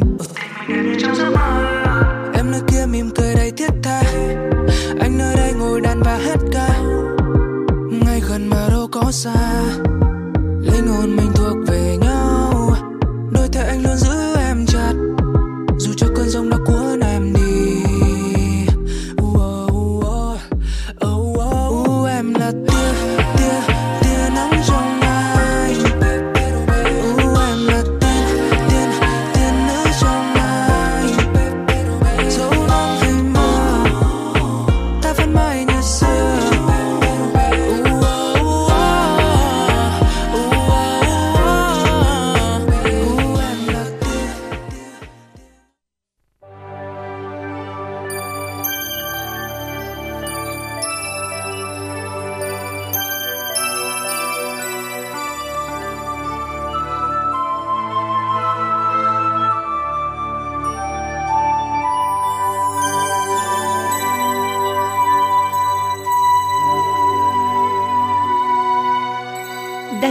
Là Đài Phát thanh và Truyền hình Hà Nội.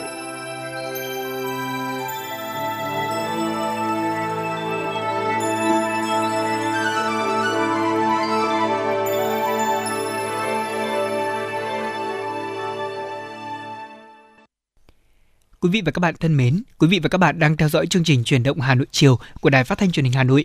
Chương trình được phát trực tiếp trên sóng ép em chín mươi sáu MHz, đồng thời trực tuyến trên trang web hanoitv chấm vn.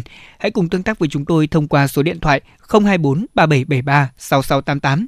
Và bây giờ sẽ là những thông tin mà chúng tôi vừa cập nhật. Thưa quý vị, thông tin về công tác chuyển đổi số và xây dựng chính phủ điện tử năm hai không hai hai, Bộ Xây dựng cho biết, Bộ đã trình chính phủ ban hành Nghị định số bốn mươi tư về xây dựng, quản lý và sử dụng hệ thống thông tin về nhà ở và thị trường bất động sản. Bộ đang triển khai xây dựng nghị định quy định cơ sở dữ liệu quốc gia về hoạt động xây dựng nhằm công khai chia sẻ thông tin, dữ liệu trong hoạt động xây dựng. Cũng trong năm hai không hai hai, Bộ đã hoàn thành xây dựng kho dữ liệu kết quả giải quyết thủ tục hành chính, tích hợp phần mềm ký số tập trung, thanh toán trực tuyến, biên lai điện tử trên hệ thống thông tin giải quyết thủ tục hành chính. Theo đó, Bộ đã số hóa và cập nhật hơn hai mươi lăm nghìn bản ghi dữ liệu kết quả giải quyết thủ tục hành chính. Bên cạnh đó, Bộ Xây dựng cũng phối hợp với các địa phương số hóa và cập nhật thông tin sáu trăm ba mươi đồ án quy hoạch xây dựng, quy hoạch đô thị lên cổng thông tin quy hoạch xây dựng và quy hoạch đô thị Việt Nam. Như vậy, tổng số đồ án đã cập nhật lên cổng thông tin là hơn một nghìn chín trăm đồ án. Tổng cục Thuế vừa có văn bản gửi Cục Thuế các tỉnh, thành phố trực thuộc Trung ương yêu cầu quản lý doanh nghiệp và đại lý kinh doanh ô tô xe máy. Theo đó, Tổng cục Thuế yêu cầu Cục Thuế các tỉnh, thành phố tiếp tục tăng cường việc rà soát, kiểm tra hóa đơn, đồng thời đánh giá và phân loại các doanh nghiệp hộ kinh doanh ô tô xe máy trên địa bàn có dấu hiệu rủi ro, không xuất hóa đơn, ghi giá hóa đơn thấp hơn với thực tế giao dịch để xem xét bổ sung vào kế hoạch thanh tra và kiểm tra thuế đột xuất. Tổng cục Thuế cũng yêu cầu cần tăng cường giám sát và chỉ đạo, phân công nhiệm vụ cho từng đơn vị, định kỳ rà soát hệ thống quản lý hóa đơn điện tử, thu thập thông tin, đánh giá dữ liệu đối với các trường hợp có dấu hiệu nghi vấn, từ đó thực hiện các biện pháp nghiệp vụ, quản lý thuế theo quy định. Trường hợp phát hiện hành vi trốn thuế có dấu hiệu tội phạm, Cục Thuế chủ động phối hợp và chuyển hồ sơ sang cơ quan công an, đề nghị điều tra, khởi tố, theo dõi xử lý theo quy định của pháp luật. Để đảm bảo trật tự an toàn giao thông và vệ sinh môi trường, phục vụ nhu cầu đi lại của người dân thành phố Hồ Chí Minh trong dịp Tết Dương lịch năm hai không hai ba, Sở Giao thông Vận tải thành phố thông báo tạm ngừng thi công các công trình có tổ chức đào đường vỉa hè trong phạm vi kết cấu hạ tầng giao thông đường bộ trên địa bàn thành phố. Thời gian tạm dừng là từ ngày ba mươi mốt tháng mười hai đến hết ngày mùng một tháng một.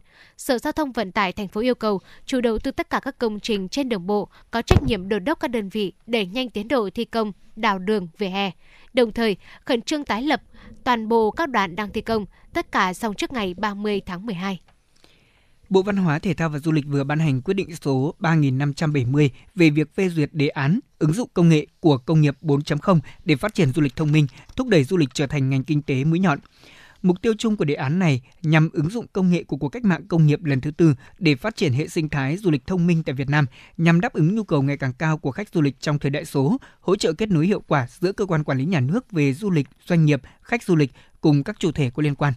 Bên cạnh đó, đề án cũng đưa ra bảy nhóm nhiệm vụ giải pháp, bao gồm các giải pháp về hoàn thiện thể chế, chính sách, pháp luật về phát triển du lịch thông minh, về phát triển hệ thống dữ liệu số trong lĩnh vực du lịch, phát triển hạ tầng công nghệ thông tin, nâng cao kỹ năng và bồi dưỡng kiến thức mới một cách toàn diện, đồng bộ về công nghệ số, đổi mới sáng tạo nhằm trang bị những năng lực phù hợp cho nguồn nhân lực, tăng cường hợp tác trao đổi thông tin kinh nghiệm về ứng dụng công nghệ phát triển du lịch thông minh với các quốc gia, các tổ chức quốc tế.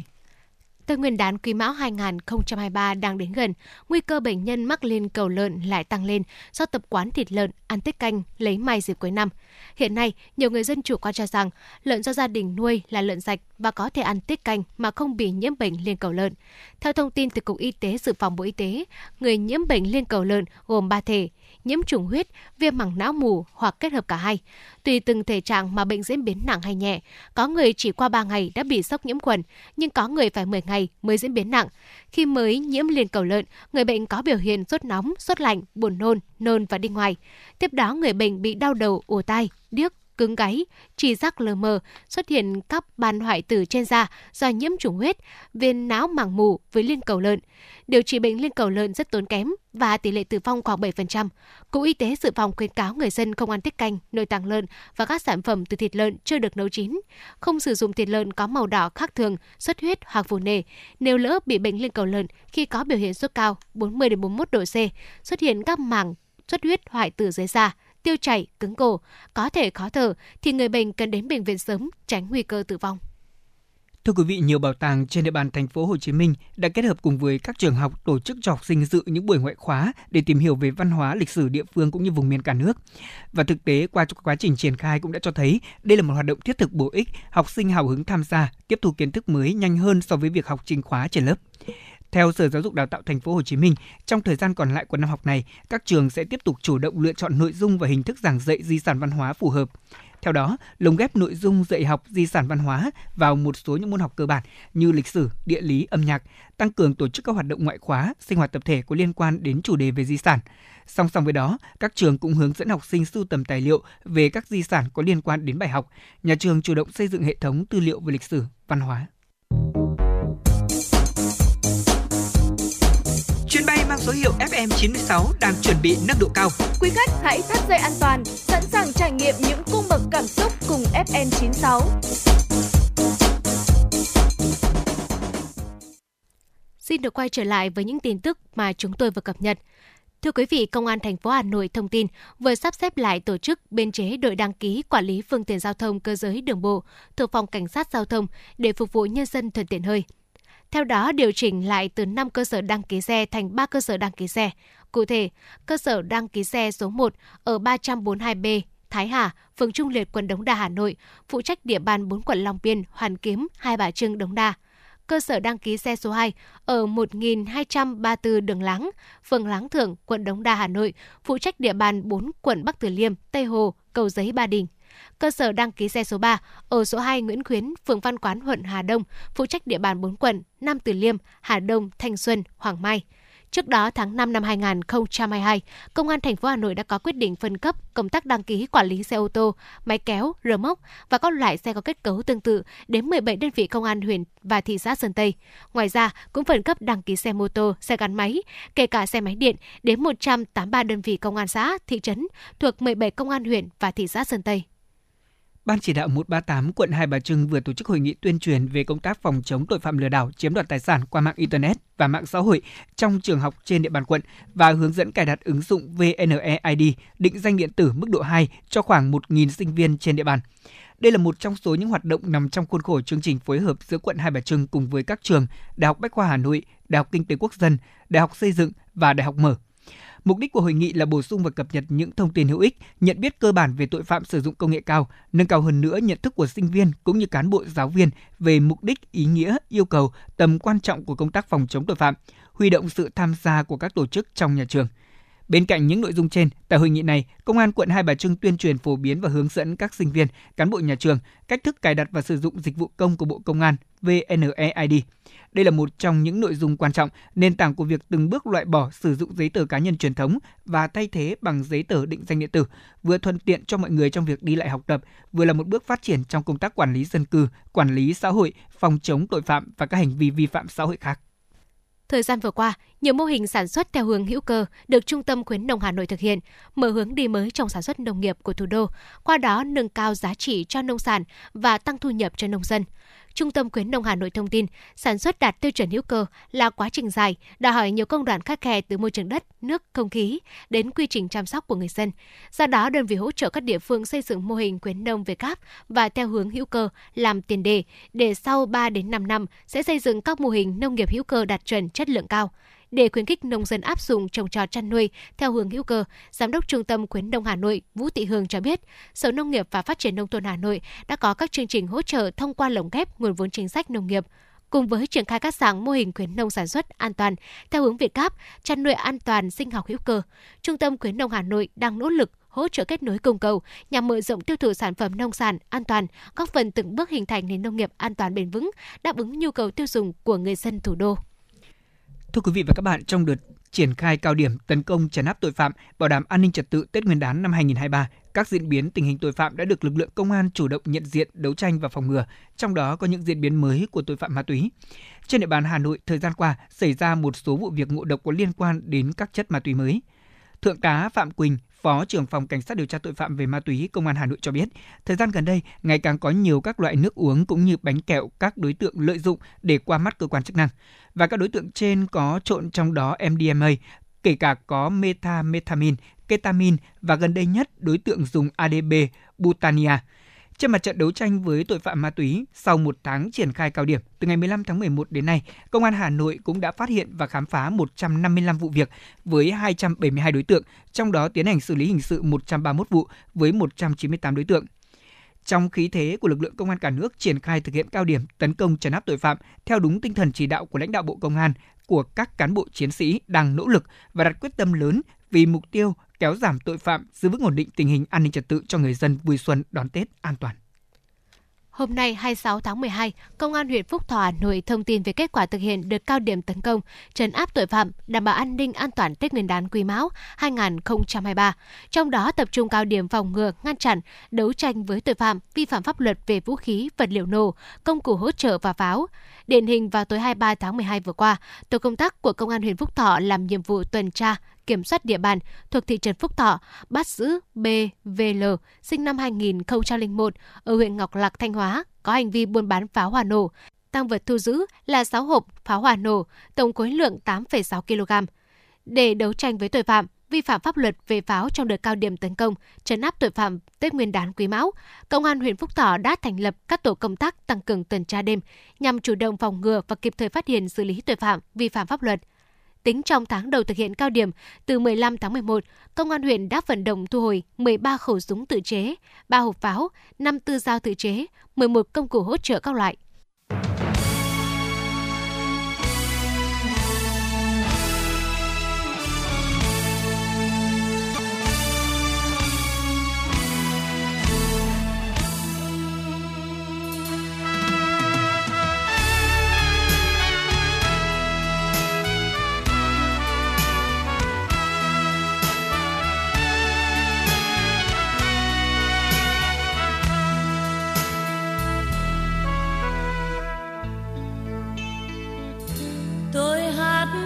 ca ngợi ca Hà Nội. Ôi thủ đô sao xuyên trong trái tim tôi, hàng cây xanh bao mùa lá đỏ, gió sông Hồng chỉ rào sông Vô, mùa thu đi qua từng phố nhỏ. Ôi hồ Gươm như một bài thơ.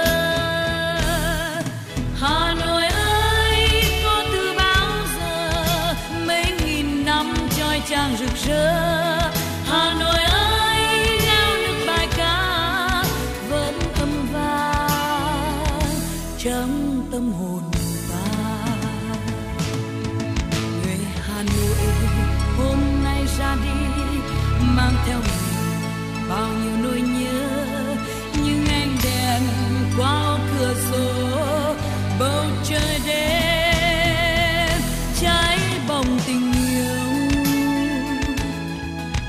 Chàng trai là chiến sĩ biên phòng, một cô gái lên đường đi xa, vẫn thủy chung với cả tấm lòng. Hà Nội ơi, một trái tim.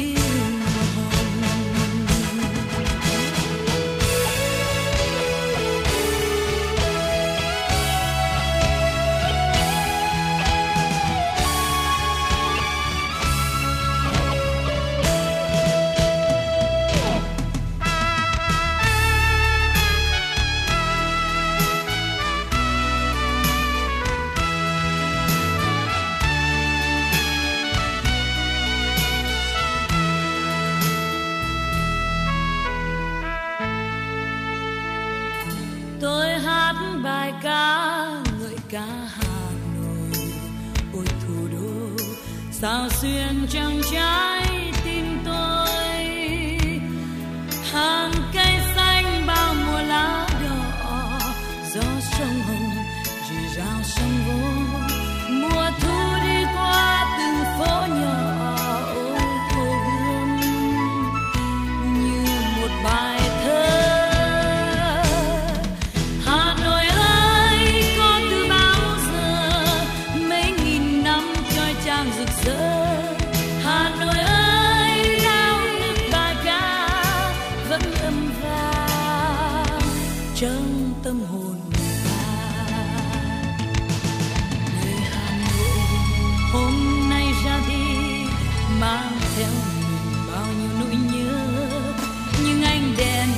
Qua cửa sổ bầu trời đêm cháy bồng tình yêu. Một chàng trai là chiến sĩ biên phòng, một cô gái lên đường đi xa, vẫn thủy chung với cả tấm lòng. Hà Nội ơi, một trái tim. Hà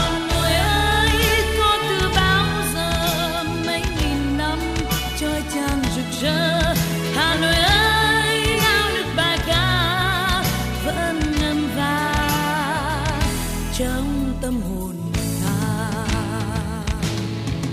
Người Hà Nội hôm nay ra đi mang theo bao nhiêu nỗi nhớ, những ánh đèn qua ô cửa sổ, bầu trời đêm cháy bồng tình yêu.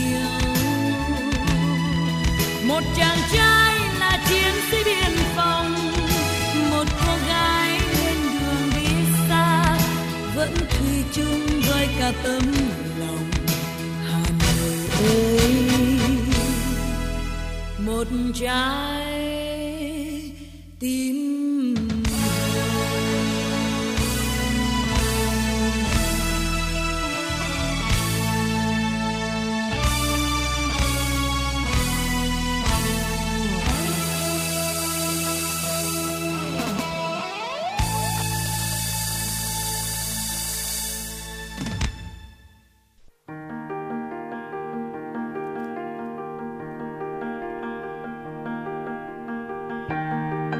Quý vị và các bạn đang theo dõi kênh ép em chín mươi sáu MHz của Đài Phát thanh Truyền hình Hà Nội.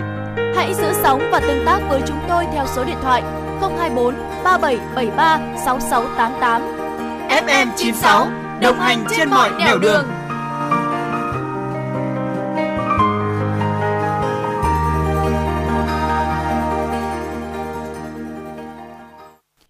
Thưa quý vị và các bạn, cách đây tròn năm mươi năm, tháng mười hai năm một nghìn chín trăm bảy mươi hai, cùng với cả nước, quân và dân thủ đô anh hùng đã làm nên chiến thắng Hà Nội Điện Biên Phủ trên không. Đòn đánh quyết định buộc đế quốc Mỹ phải ký vào Hiệp định Paris về chấm dứt chiến tranh, lập lại hòa bình ở Việt Nam. Và trong mười hai ngày đêm lịch sử đó, bất chấp giặc Mỹ giải thảm B năm mươi hai xuống Hà Nội, Hải Phòng, cùng với cả nước, tiếng nói Hà Nội trên hệ thống truyền thanh Hà Nội vẫn vang lên, bám sát thế trận, cổ vũ tinh thần chiến đấu cho quân và dân ta, chiến đấu và chiến thắng. năm mươi năm về trước, Đài Truyền thanh Hà Nội, tiền thân của Đài Phát thanh Truyền hình Hà Nội hôm nay đã hoàn thành nhiệm vụ vẻ vang, góp phần quan trọng vào chiến thắng chung của quân và dân thủ đô trong chiến dịch Hà Nội Điện Biên Phủ trên không. Năm một nghìn chín trăm bảy mươi hai, do liên tiếp thất bại trên chiến trường miền Nam, đế quốc Mỹ đã điên cuồng leo thang chiến tranh, đánh phá trở lại miền Bắc với cuộc tiến công ồ ạt bằng không quân vào Hà Nội, Hải Phòng, chủ yếu bằng siêu pháo đài bay B năm mươi hai nhằm gây sức ép với chính phủ ta, buộc ta phải chấp nhận điều kiện có lợi cho Mỹ trên bàn đàm phán. Tầm nhìn chiến lược, những dự báo tài tình của Đảng và Chủ tịch Hồ Chí Minh đã giúp quân và dân miền Bắc, đặc biệt là Hà Nội, trung tâm đầu não của cuộc kháng chiến, chủ động chuẩn bị mọi kế sách chống giặc. Lúc này, Đài Truyền thanh Hà Nội đảm nhận vai trò phát đi những thông điệp quan trọng cho quân và dân thủ đô sẵn sàng chiến đấu. Đồng bào chú ý, máy bay địch cách Hà Nội bảy mươi ki lô mét. Đồng bào chú ý, máy bay địch cách Hà Nội năm mươi ki lô mét. Tất cả mọi người cần nghiêm chỉnh chấp hành điều lệnh phòng không nhân dân thành phố.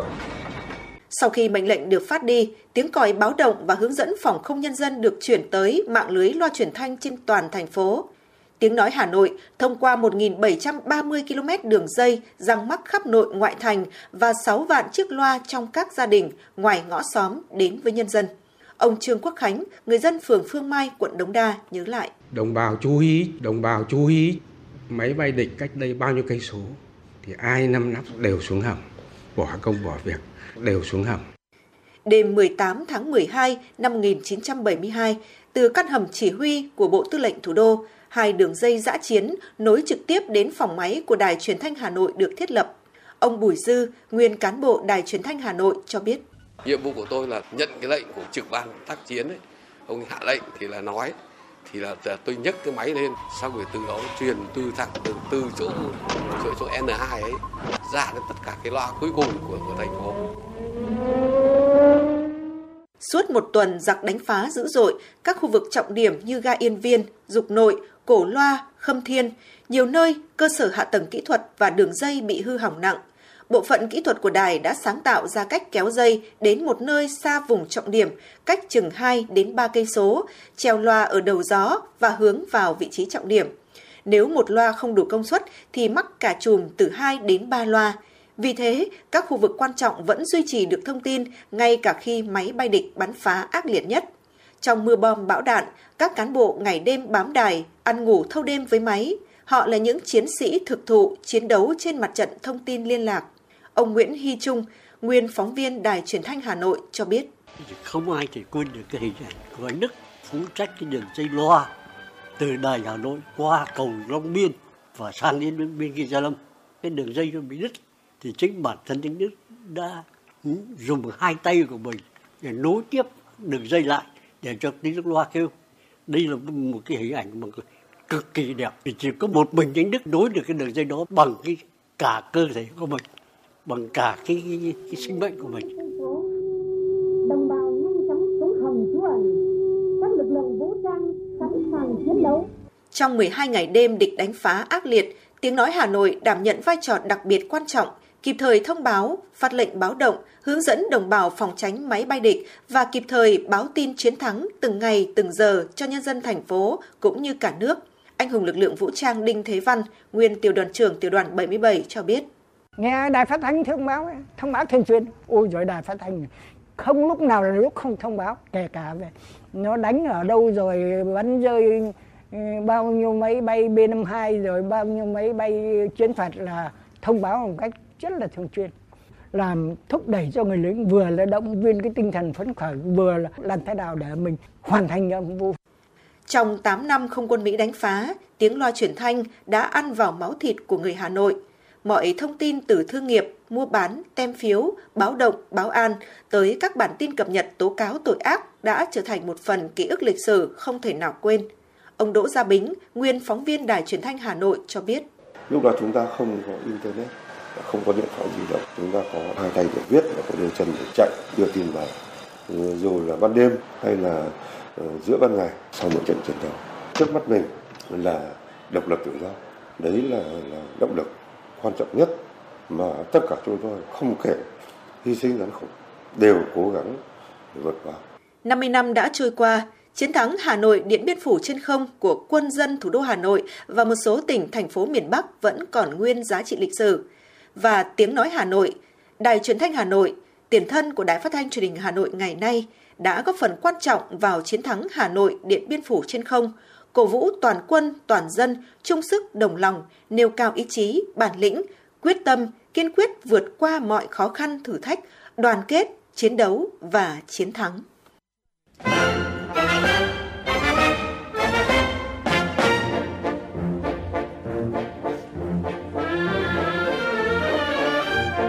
Hà Nội Concert, Hòa nhạc năm mới hai không hai ba. Sự kiện đầu tiên được Đài Phát thanh và Truyền hình Hà Nội tổ chức thường niên vào ngày đầu năm mới. Với sự tham gia của nhạc trưởng người Nhật Bản Honna Tetsuji cùng dàn sao hưởng Việt Nam và các nghệ sĩ thanh nhạc như Phạm Thu Hà, Đào Tố Loan, Đăng Dương, Hà Nội Concert Hòa nhạc năm mới hai không hai ba sẽ mang đến cho khán thính giả những giây phút thăng hoa, đầy cảm xúc vào ngày đầu tiên của năm mới, đồng thời góp phần tôn vinh âm nhạc đỉnh cao, lan tỏa tình yêu âm nhạc cổ điển trong cộng đồng. Trực tiếp lúc hai mươi giờ ngày mùng một tháng một năm hai nghìn không trăm hai mươi ba trên kênh hát một và sóng ép em chín mươi của Đài Hà Nội.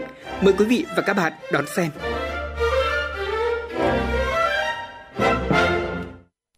Quý vị và các bạn đang theo dõi chương trình Chuyển động Hà Nội chiều của Đài Phát thanh Truyền hình Hà Nội. Chỉ đạo nội dung Nguyễn Kim Khiêm, chỉ đạo sản xuất Nguyễn Tiến Dũng, tổ chức sản xuất Xuân Luyến, đạo diễn và biên tập Trà My Lưu Hương, kỹ thuật viên Bảo Tuấn, em xê Bảo Trâm Lê Thông cùng thư ký Mai Liên phối hợp thực hiện. Và trước khi đến với những tin tức tiếp theo của chương trình, chúng tôi xin mời quý vị và các bạn cùng thư giãn với một giai điệu âm nhạc.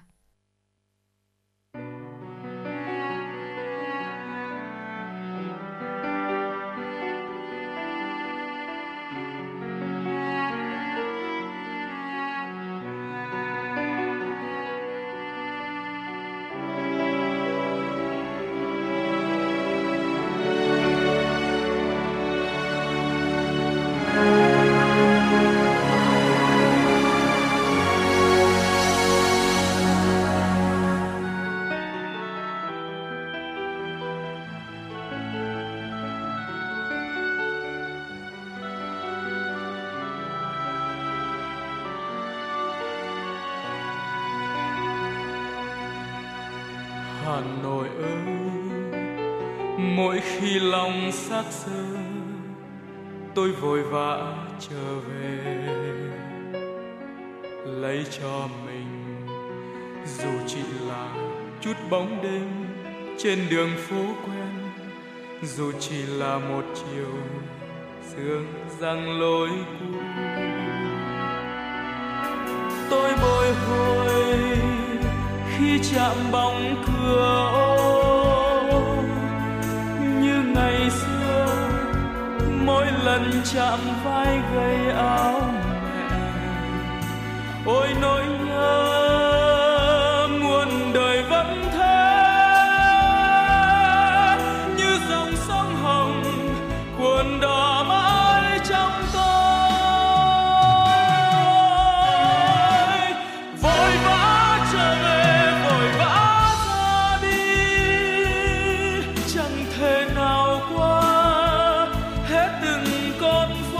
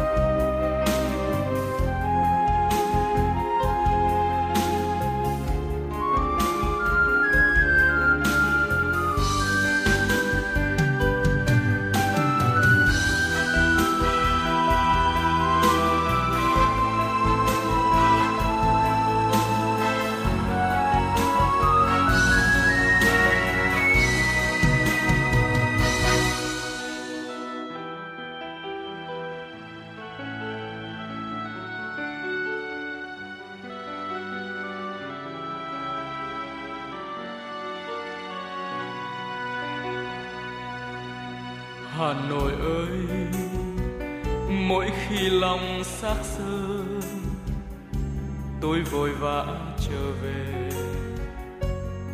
lấy cho mình dù chỉ là chút bóng đêm trên đường phố quen, dù chỉ là một chiều sương giăng lối cũ. Tôi bồi hồi khi chạm bóng cửa như ngày xưa, mỗi lần chạm vai gầy áo mẹ. Ôi nỗi nhớ muôn đời vẫn thế, như dòng sông Hồng cuộn đỏ mãi trong tôi. Vội vã trở về, vội vã ra đi, chẳng thể nào qua hết từng con phố. Những con đó mùa thu, mùa thu đầy gió và rêu xanh bên những gốc cây già.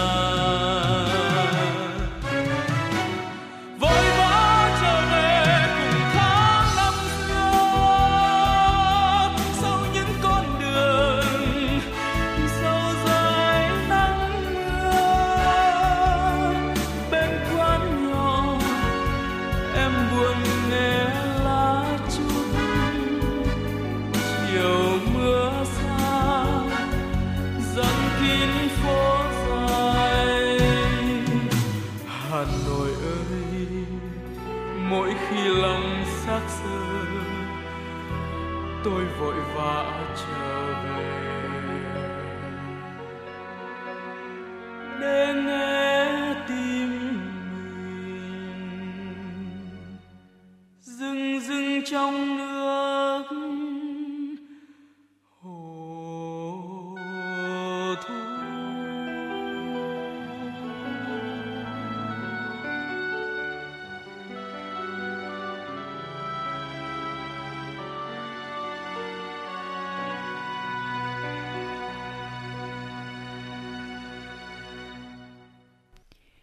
Quý vị thân mến, chúng ta cùng quay trở lại với một số những thông tin trong chương trình Chuyển động Hà Nội chiều nay mà chúng tôi vừa cập nhật. Thưa quý vị các bạn, với những người nghèo và người vô gia cư ở thủ đô Mexico City của Mexico, Giáng sinh năm nay trở nên ấm áp hơn rất nhiều bởi vì họ nhận được quà và những lời chúc đến từ ông già Noel. Ông già Noel của người nghèo và vô gia cư này đó là Federico Vestia Rasco, sáu mươi chín tuổi. Và đây cũng là năm thứ chín mà người đàn ông này thực hiện việc tặng quà, gửi lời chúc mừng đến những mảnh đời nghèo khó tại Mexico City. Hầu hết thì các món quà này đều là đồ quyên tặng của bạn bè ông Rasco. Những người vô gia cư đều cảm thấy hạnh phúc và may mắn khi được sự quan tâm sẻ chia của ông già Noel đặc biệt này. Ông Rasco cho biết, ông đã phân phát một nghìn ba trăm món quà bằng xe đạp mà ông gọi đùa là tuần lộc của ông già Noel. Truyền thông nhà nước Trung Quốc ngày hai mươi lăm tháng mười hai đưa tin, lực lượng cứu hộ nước này đang nỗ lực giải cứu mười tám người mắc kẹt sau vụ sập mỏ vàng trước đó một ngày ở khu tự trị Tân Cương phía Tây Bắc Trung Quốc. Theo nguồn tin trên, vào thời điểm xảy ra vụ việc, trong mỏ đang có bốn mươi người làm việc. Đến nay, lực lượng cứu hộ mới đưa được hai mươi hai thợ mỏ ra ngoài và mười tám người vẫn đang mắc kẹt dưới lòng đất. Một chiến dịch cứu hộ đang được khẩn trương tiến hành để giải cứu những người này. Vài thập kỷ trở lại đây, Trung Quốc đã nâng cao đáng kể công tác đảm bảo an toàn cho lao động trong các hầm mỏ. Tuy nhiên, đôi lúc vẫn xảy ra các vụ tai nạn sập hầm, nhất là ở những khu mỏ thô sơ hoặc nơi không tuân thủ nghiêm các quy định an toàn hoạt động mỏ. Cảnh sát Mỹ thông báo đã bắt giữ năm người có liên quan đến một vụ nổ súng sát hại năm thanh niên mười chín tuổi ở trung tâm mua sắm thương mại lớn nhất của thành phố Bloomington, bang Minnesota tối ngày hai mươi ba tháng mười hai. Các đối tượng bị bắt bao gồm hai nam giới mười tám tuổi và ba thanh niên mười bảy tuổi. Những người này sẽ phải đối mặt với cáo buộc giết người. Một trong hai đối tượng mười tám tuổi có thể là hung thủ nổ súng dẫn tới vụ án mạng trên. Ngoài ra, cảnh sát cũng đang truy tìm đối tượng khác có liên quan đến vụ việc này. Theo kết quả điều tra ban đầu, tối ngày hai mươi ba tháng mười hai, tại trung tâm thương mại Mall of America đã xảy ra xô xát giữa hai nhóm và một người đã rút súng bắn nạn nhân nhiều phát. Vụ việc đã khiến cho nhiều người đang mua sắm ở đây hoảng loạn, phải chạy đi tìm chỗ ẩn nấp và trung tâm đã bị phong tỏa trong vòng một giờ đồng hồ. Vụ việc xảy ra đúng thời gian cao điểm mua sắm cho lễ Giáng sinh năm nay. Dự kiến ngày hai mươi bảy tháng mười hai tới, giới chức y tế các bang ở Ấn Độ sẽ tổ chức diễn tập giả định về sự sẵn sàng của cơ sở tầng bệnh viện trong ứng phó với dịch covid mười chín, trong bối cảnh số ca bệnh có khả năng gia tăng trong thời gian nghỉ lễ. Hiện chưa rõ chính xác cuộc diễn tập sẽ bao gồm những nội dung gì, song người đứng đầu cơ quan y tế các bang được yêu cầu đích thân giám sát và xem xét sự sẵn sàng của tất cả cơ sở hạ tầng, cũng như đảm bảo có đủ lượng thuốc thiết yếu. Trong khi chứng kiến số ca mắc covid mười chín hàng ngày giảm đều đặn trong những tháng gần đây, Ấn Độ lo ngại về tình hình bùng phát covid mười chín ở các quốc gia khác và khả năng dịch bệnh trở nên tồi tệ hơn trong kỳ nghỉ lễ. Dự kiến Ấn Độ sẽ xét nghiệm pê xê rờ bắt buộc với du khách từ Trung Quốc, Nhật Bản, Hàn Quốc, Singapore và Thái Lan nhập cảnh vào nước này. Bất kỳ hành khách nào từ các quốc gia trên nếu có triệu chứng hoặc có kết quả xét nghiệm dương tính với virus SARS-xê o vê hai đều sẽ bị cách ly. Hà Nội, ngày tháng cũ có bóng trăng thơ in trên mặt hồ. Hà Nội, ngày tháng cũ có tiếng oanh ca bên bờ tường vi.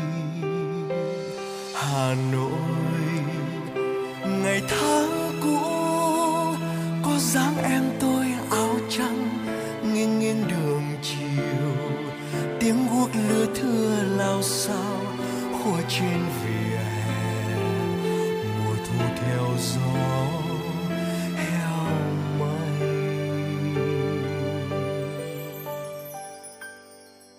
Hà Nội, người có nhớ tháp bút chờ vơ liễu xanh vật vờ. Hà Nội, người có nhớ hương lan vương vương bên hồ Thiên Quang. Hà Nội, người có nhớ chiếc áo xanh lam thơ ngây cô em học trò, áo trắng Tây Sơn Trưng Vương em tan trường về, đường qua neo phố hẹn hò. Ai ra đi mà không nhớ về, chẳng thì ngày ấy ta bên nhau. Ai ra đi mà không nhớ về, hồ gươm mù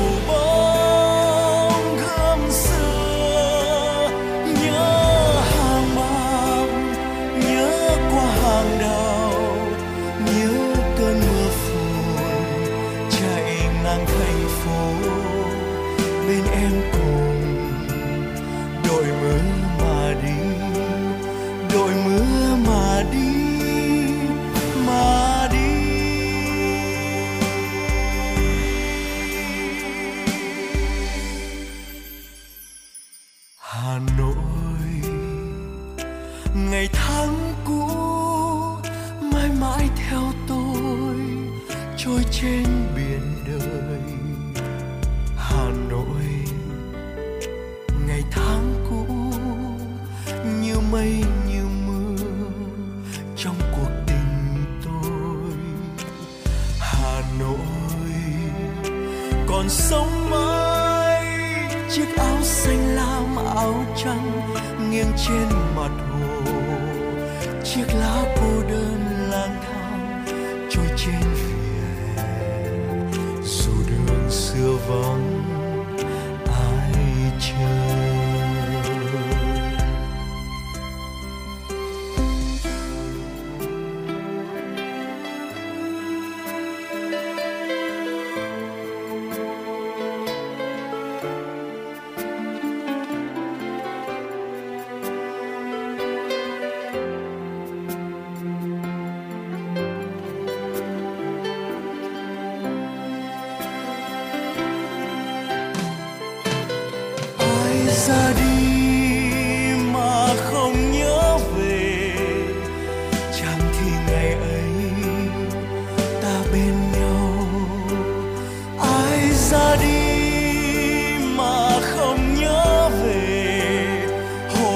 Mù bóng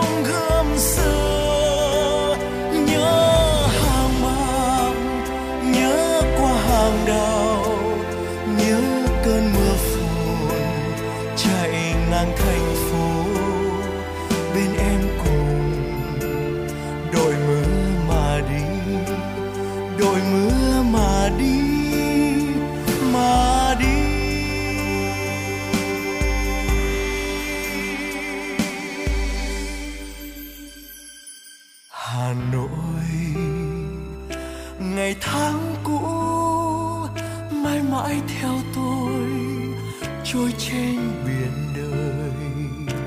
Hà Nội ngày tháng cũ như mây như mưa trong cuộc tình tôi. Hà Nội còn sống mãi chiếc áo xanh lam áo trắng nghiêng trên mặt hồ, chiếc lá cô đơn lang thang trôi trên vỉa hè dù đường xưa vắng. Ai chờ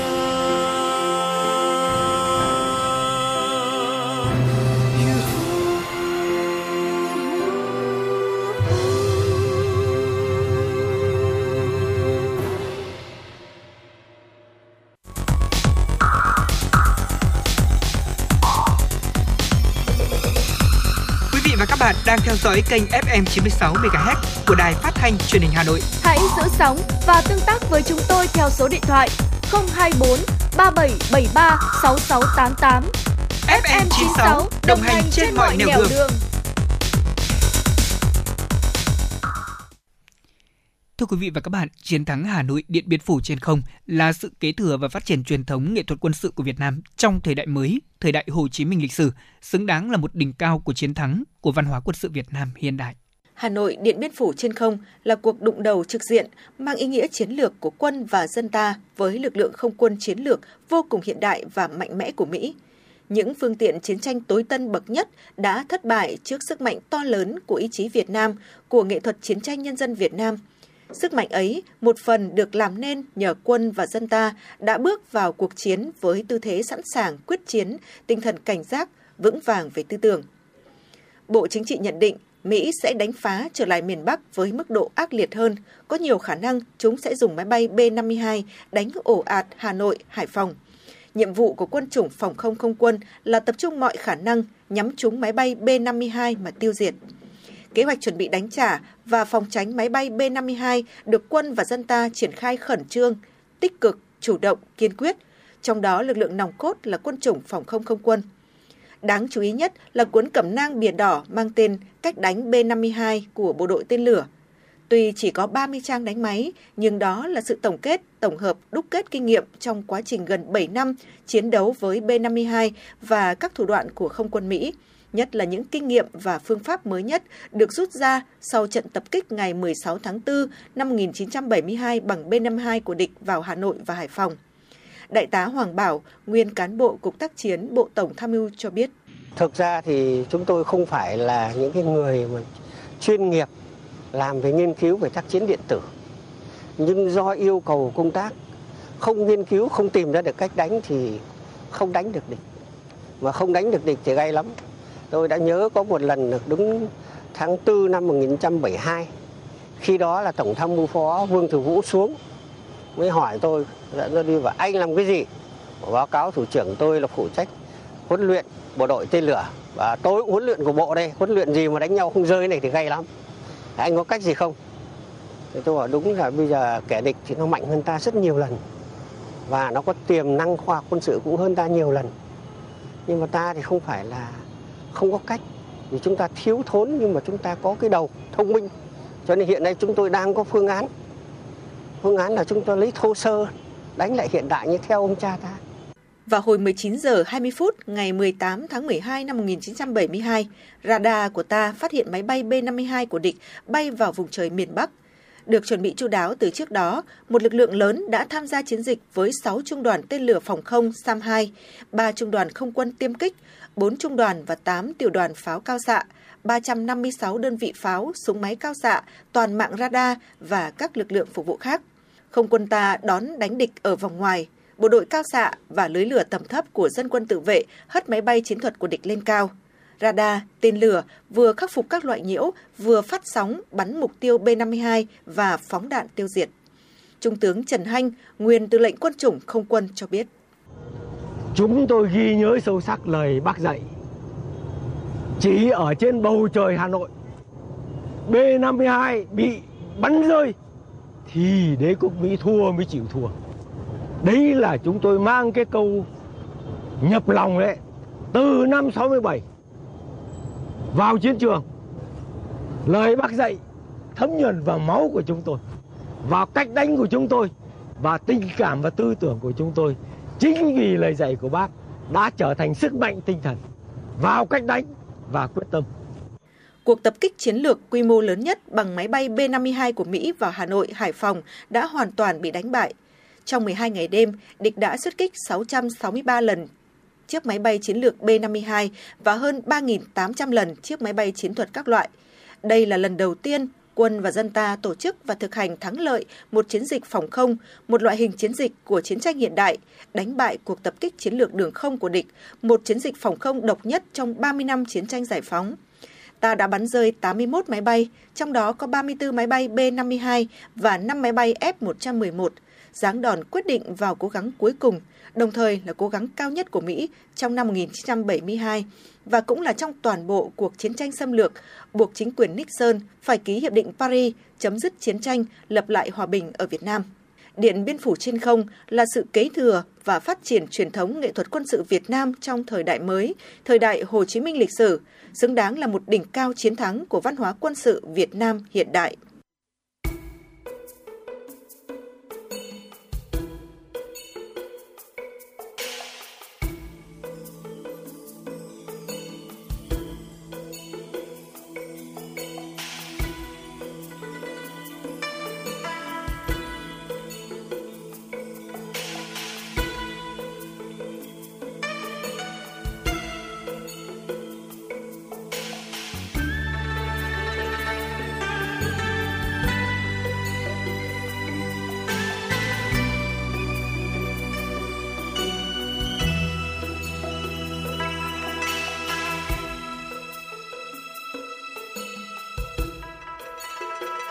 Trăm niên về đây, về đây hội tụ, ngàn năm về đây, về đây hội ngộ. Khi phách cha ông hồn thiêng sông núi, khát vọng bao đời gửi gắm đó.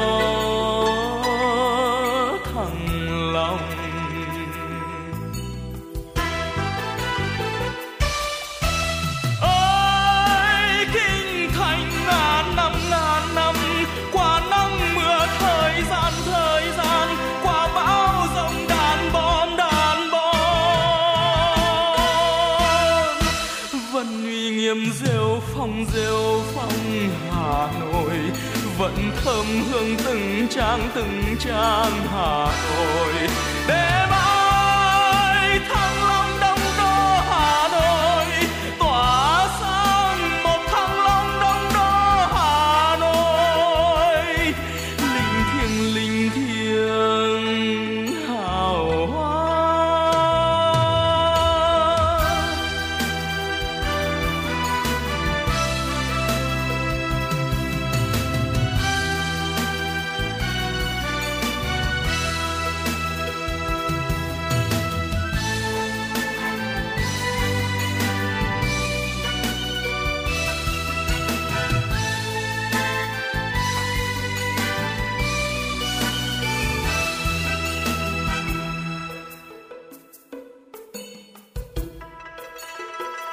Trăm miền về đây, về đây hội tụ, ngàn năm về đây, về đây hội ngộ.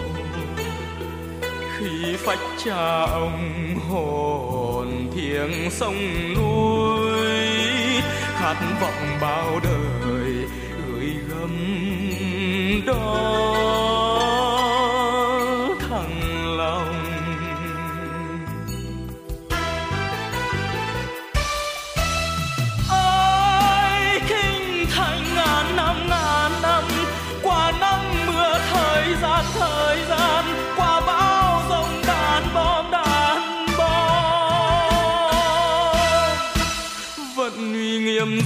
Phong rêu phong Hà Nội vẫn thơm hương từng trang từng trang Hà Nội, đêm mai Thăng Long đông đô Hà Nội tỏa sáng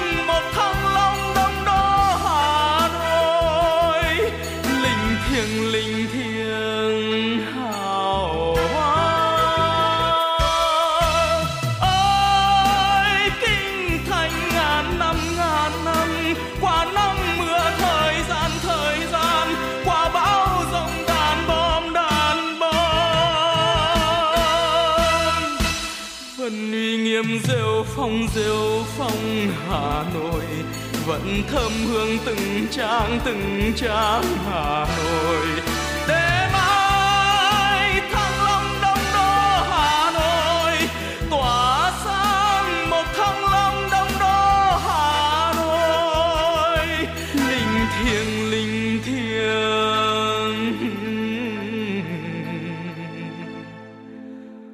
Hào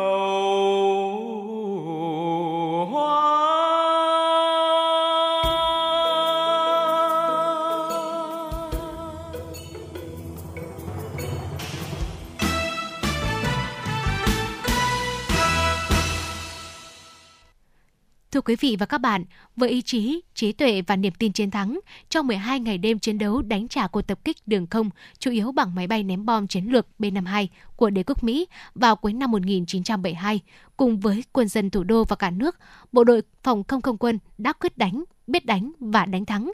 Để làm nên chiến thắng lịch sử đó, có sự đóng góp rất to lớn của Sư đoàn Phòng không ba sáu một, Quân chủng Phòng không không quân.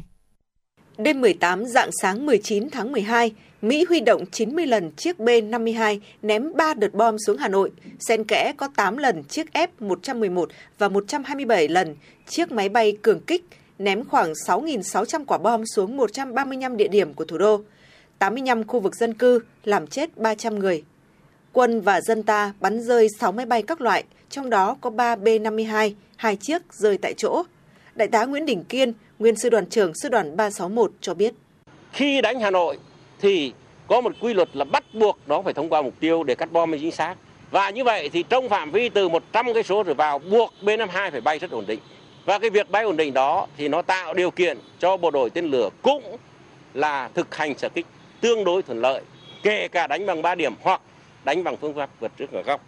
Và đó cũng là một nguyên nhân mà dẫn đến là B năm mươi hai khi đánh vào mục tiêu Hà Nội đã bị tiêu diệt với một hiệu suất rất cao.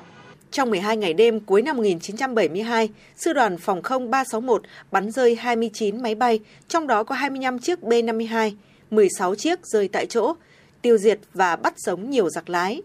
Qua đó xuất hiện hàng nghìn tấm gương anh dũng, nhiều tập thể cá nhân đã nêu cao tinh thần đoàn kết, dũng cảm, thông minh, sáng tạo, vượt lên hy sinh mất mát để hoàn thành xuất sắc nhiệm vụ.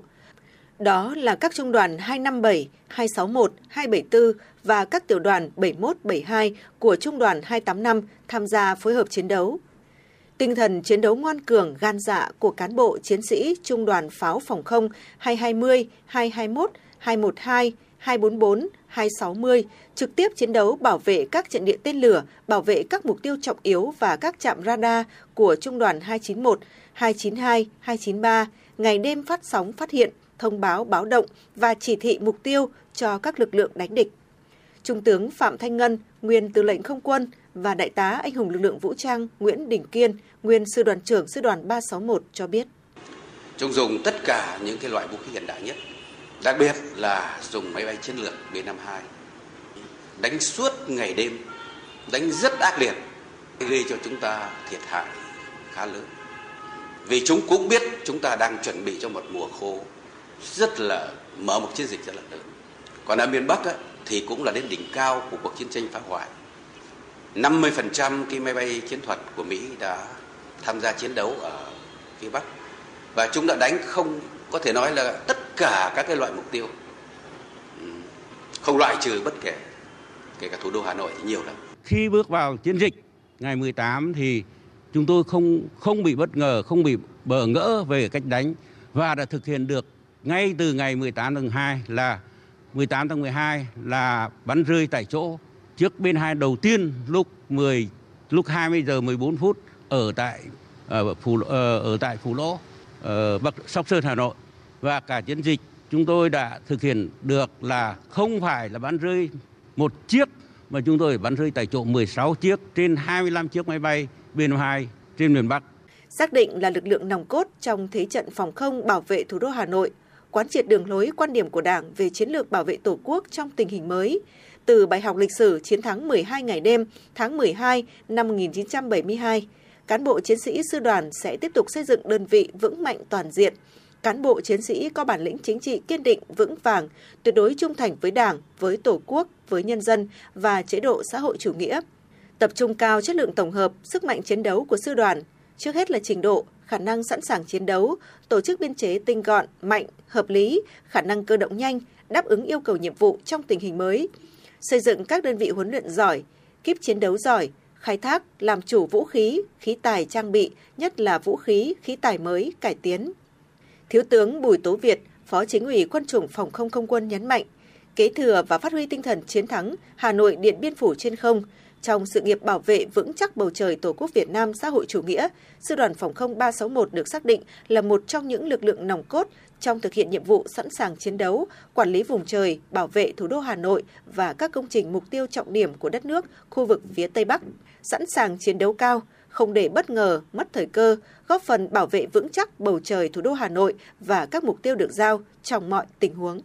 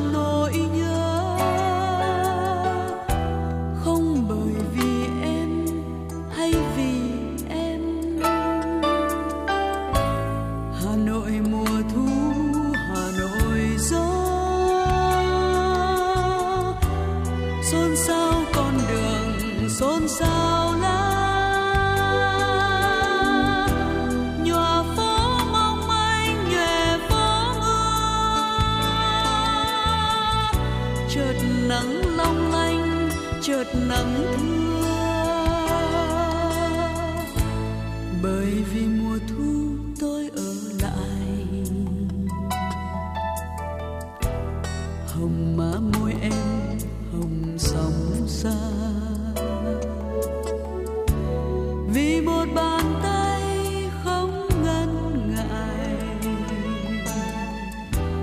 tặng hết cho tôi một phố cha sẽ thêm một đời nhớ chăng Hà Nội thu ơi.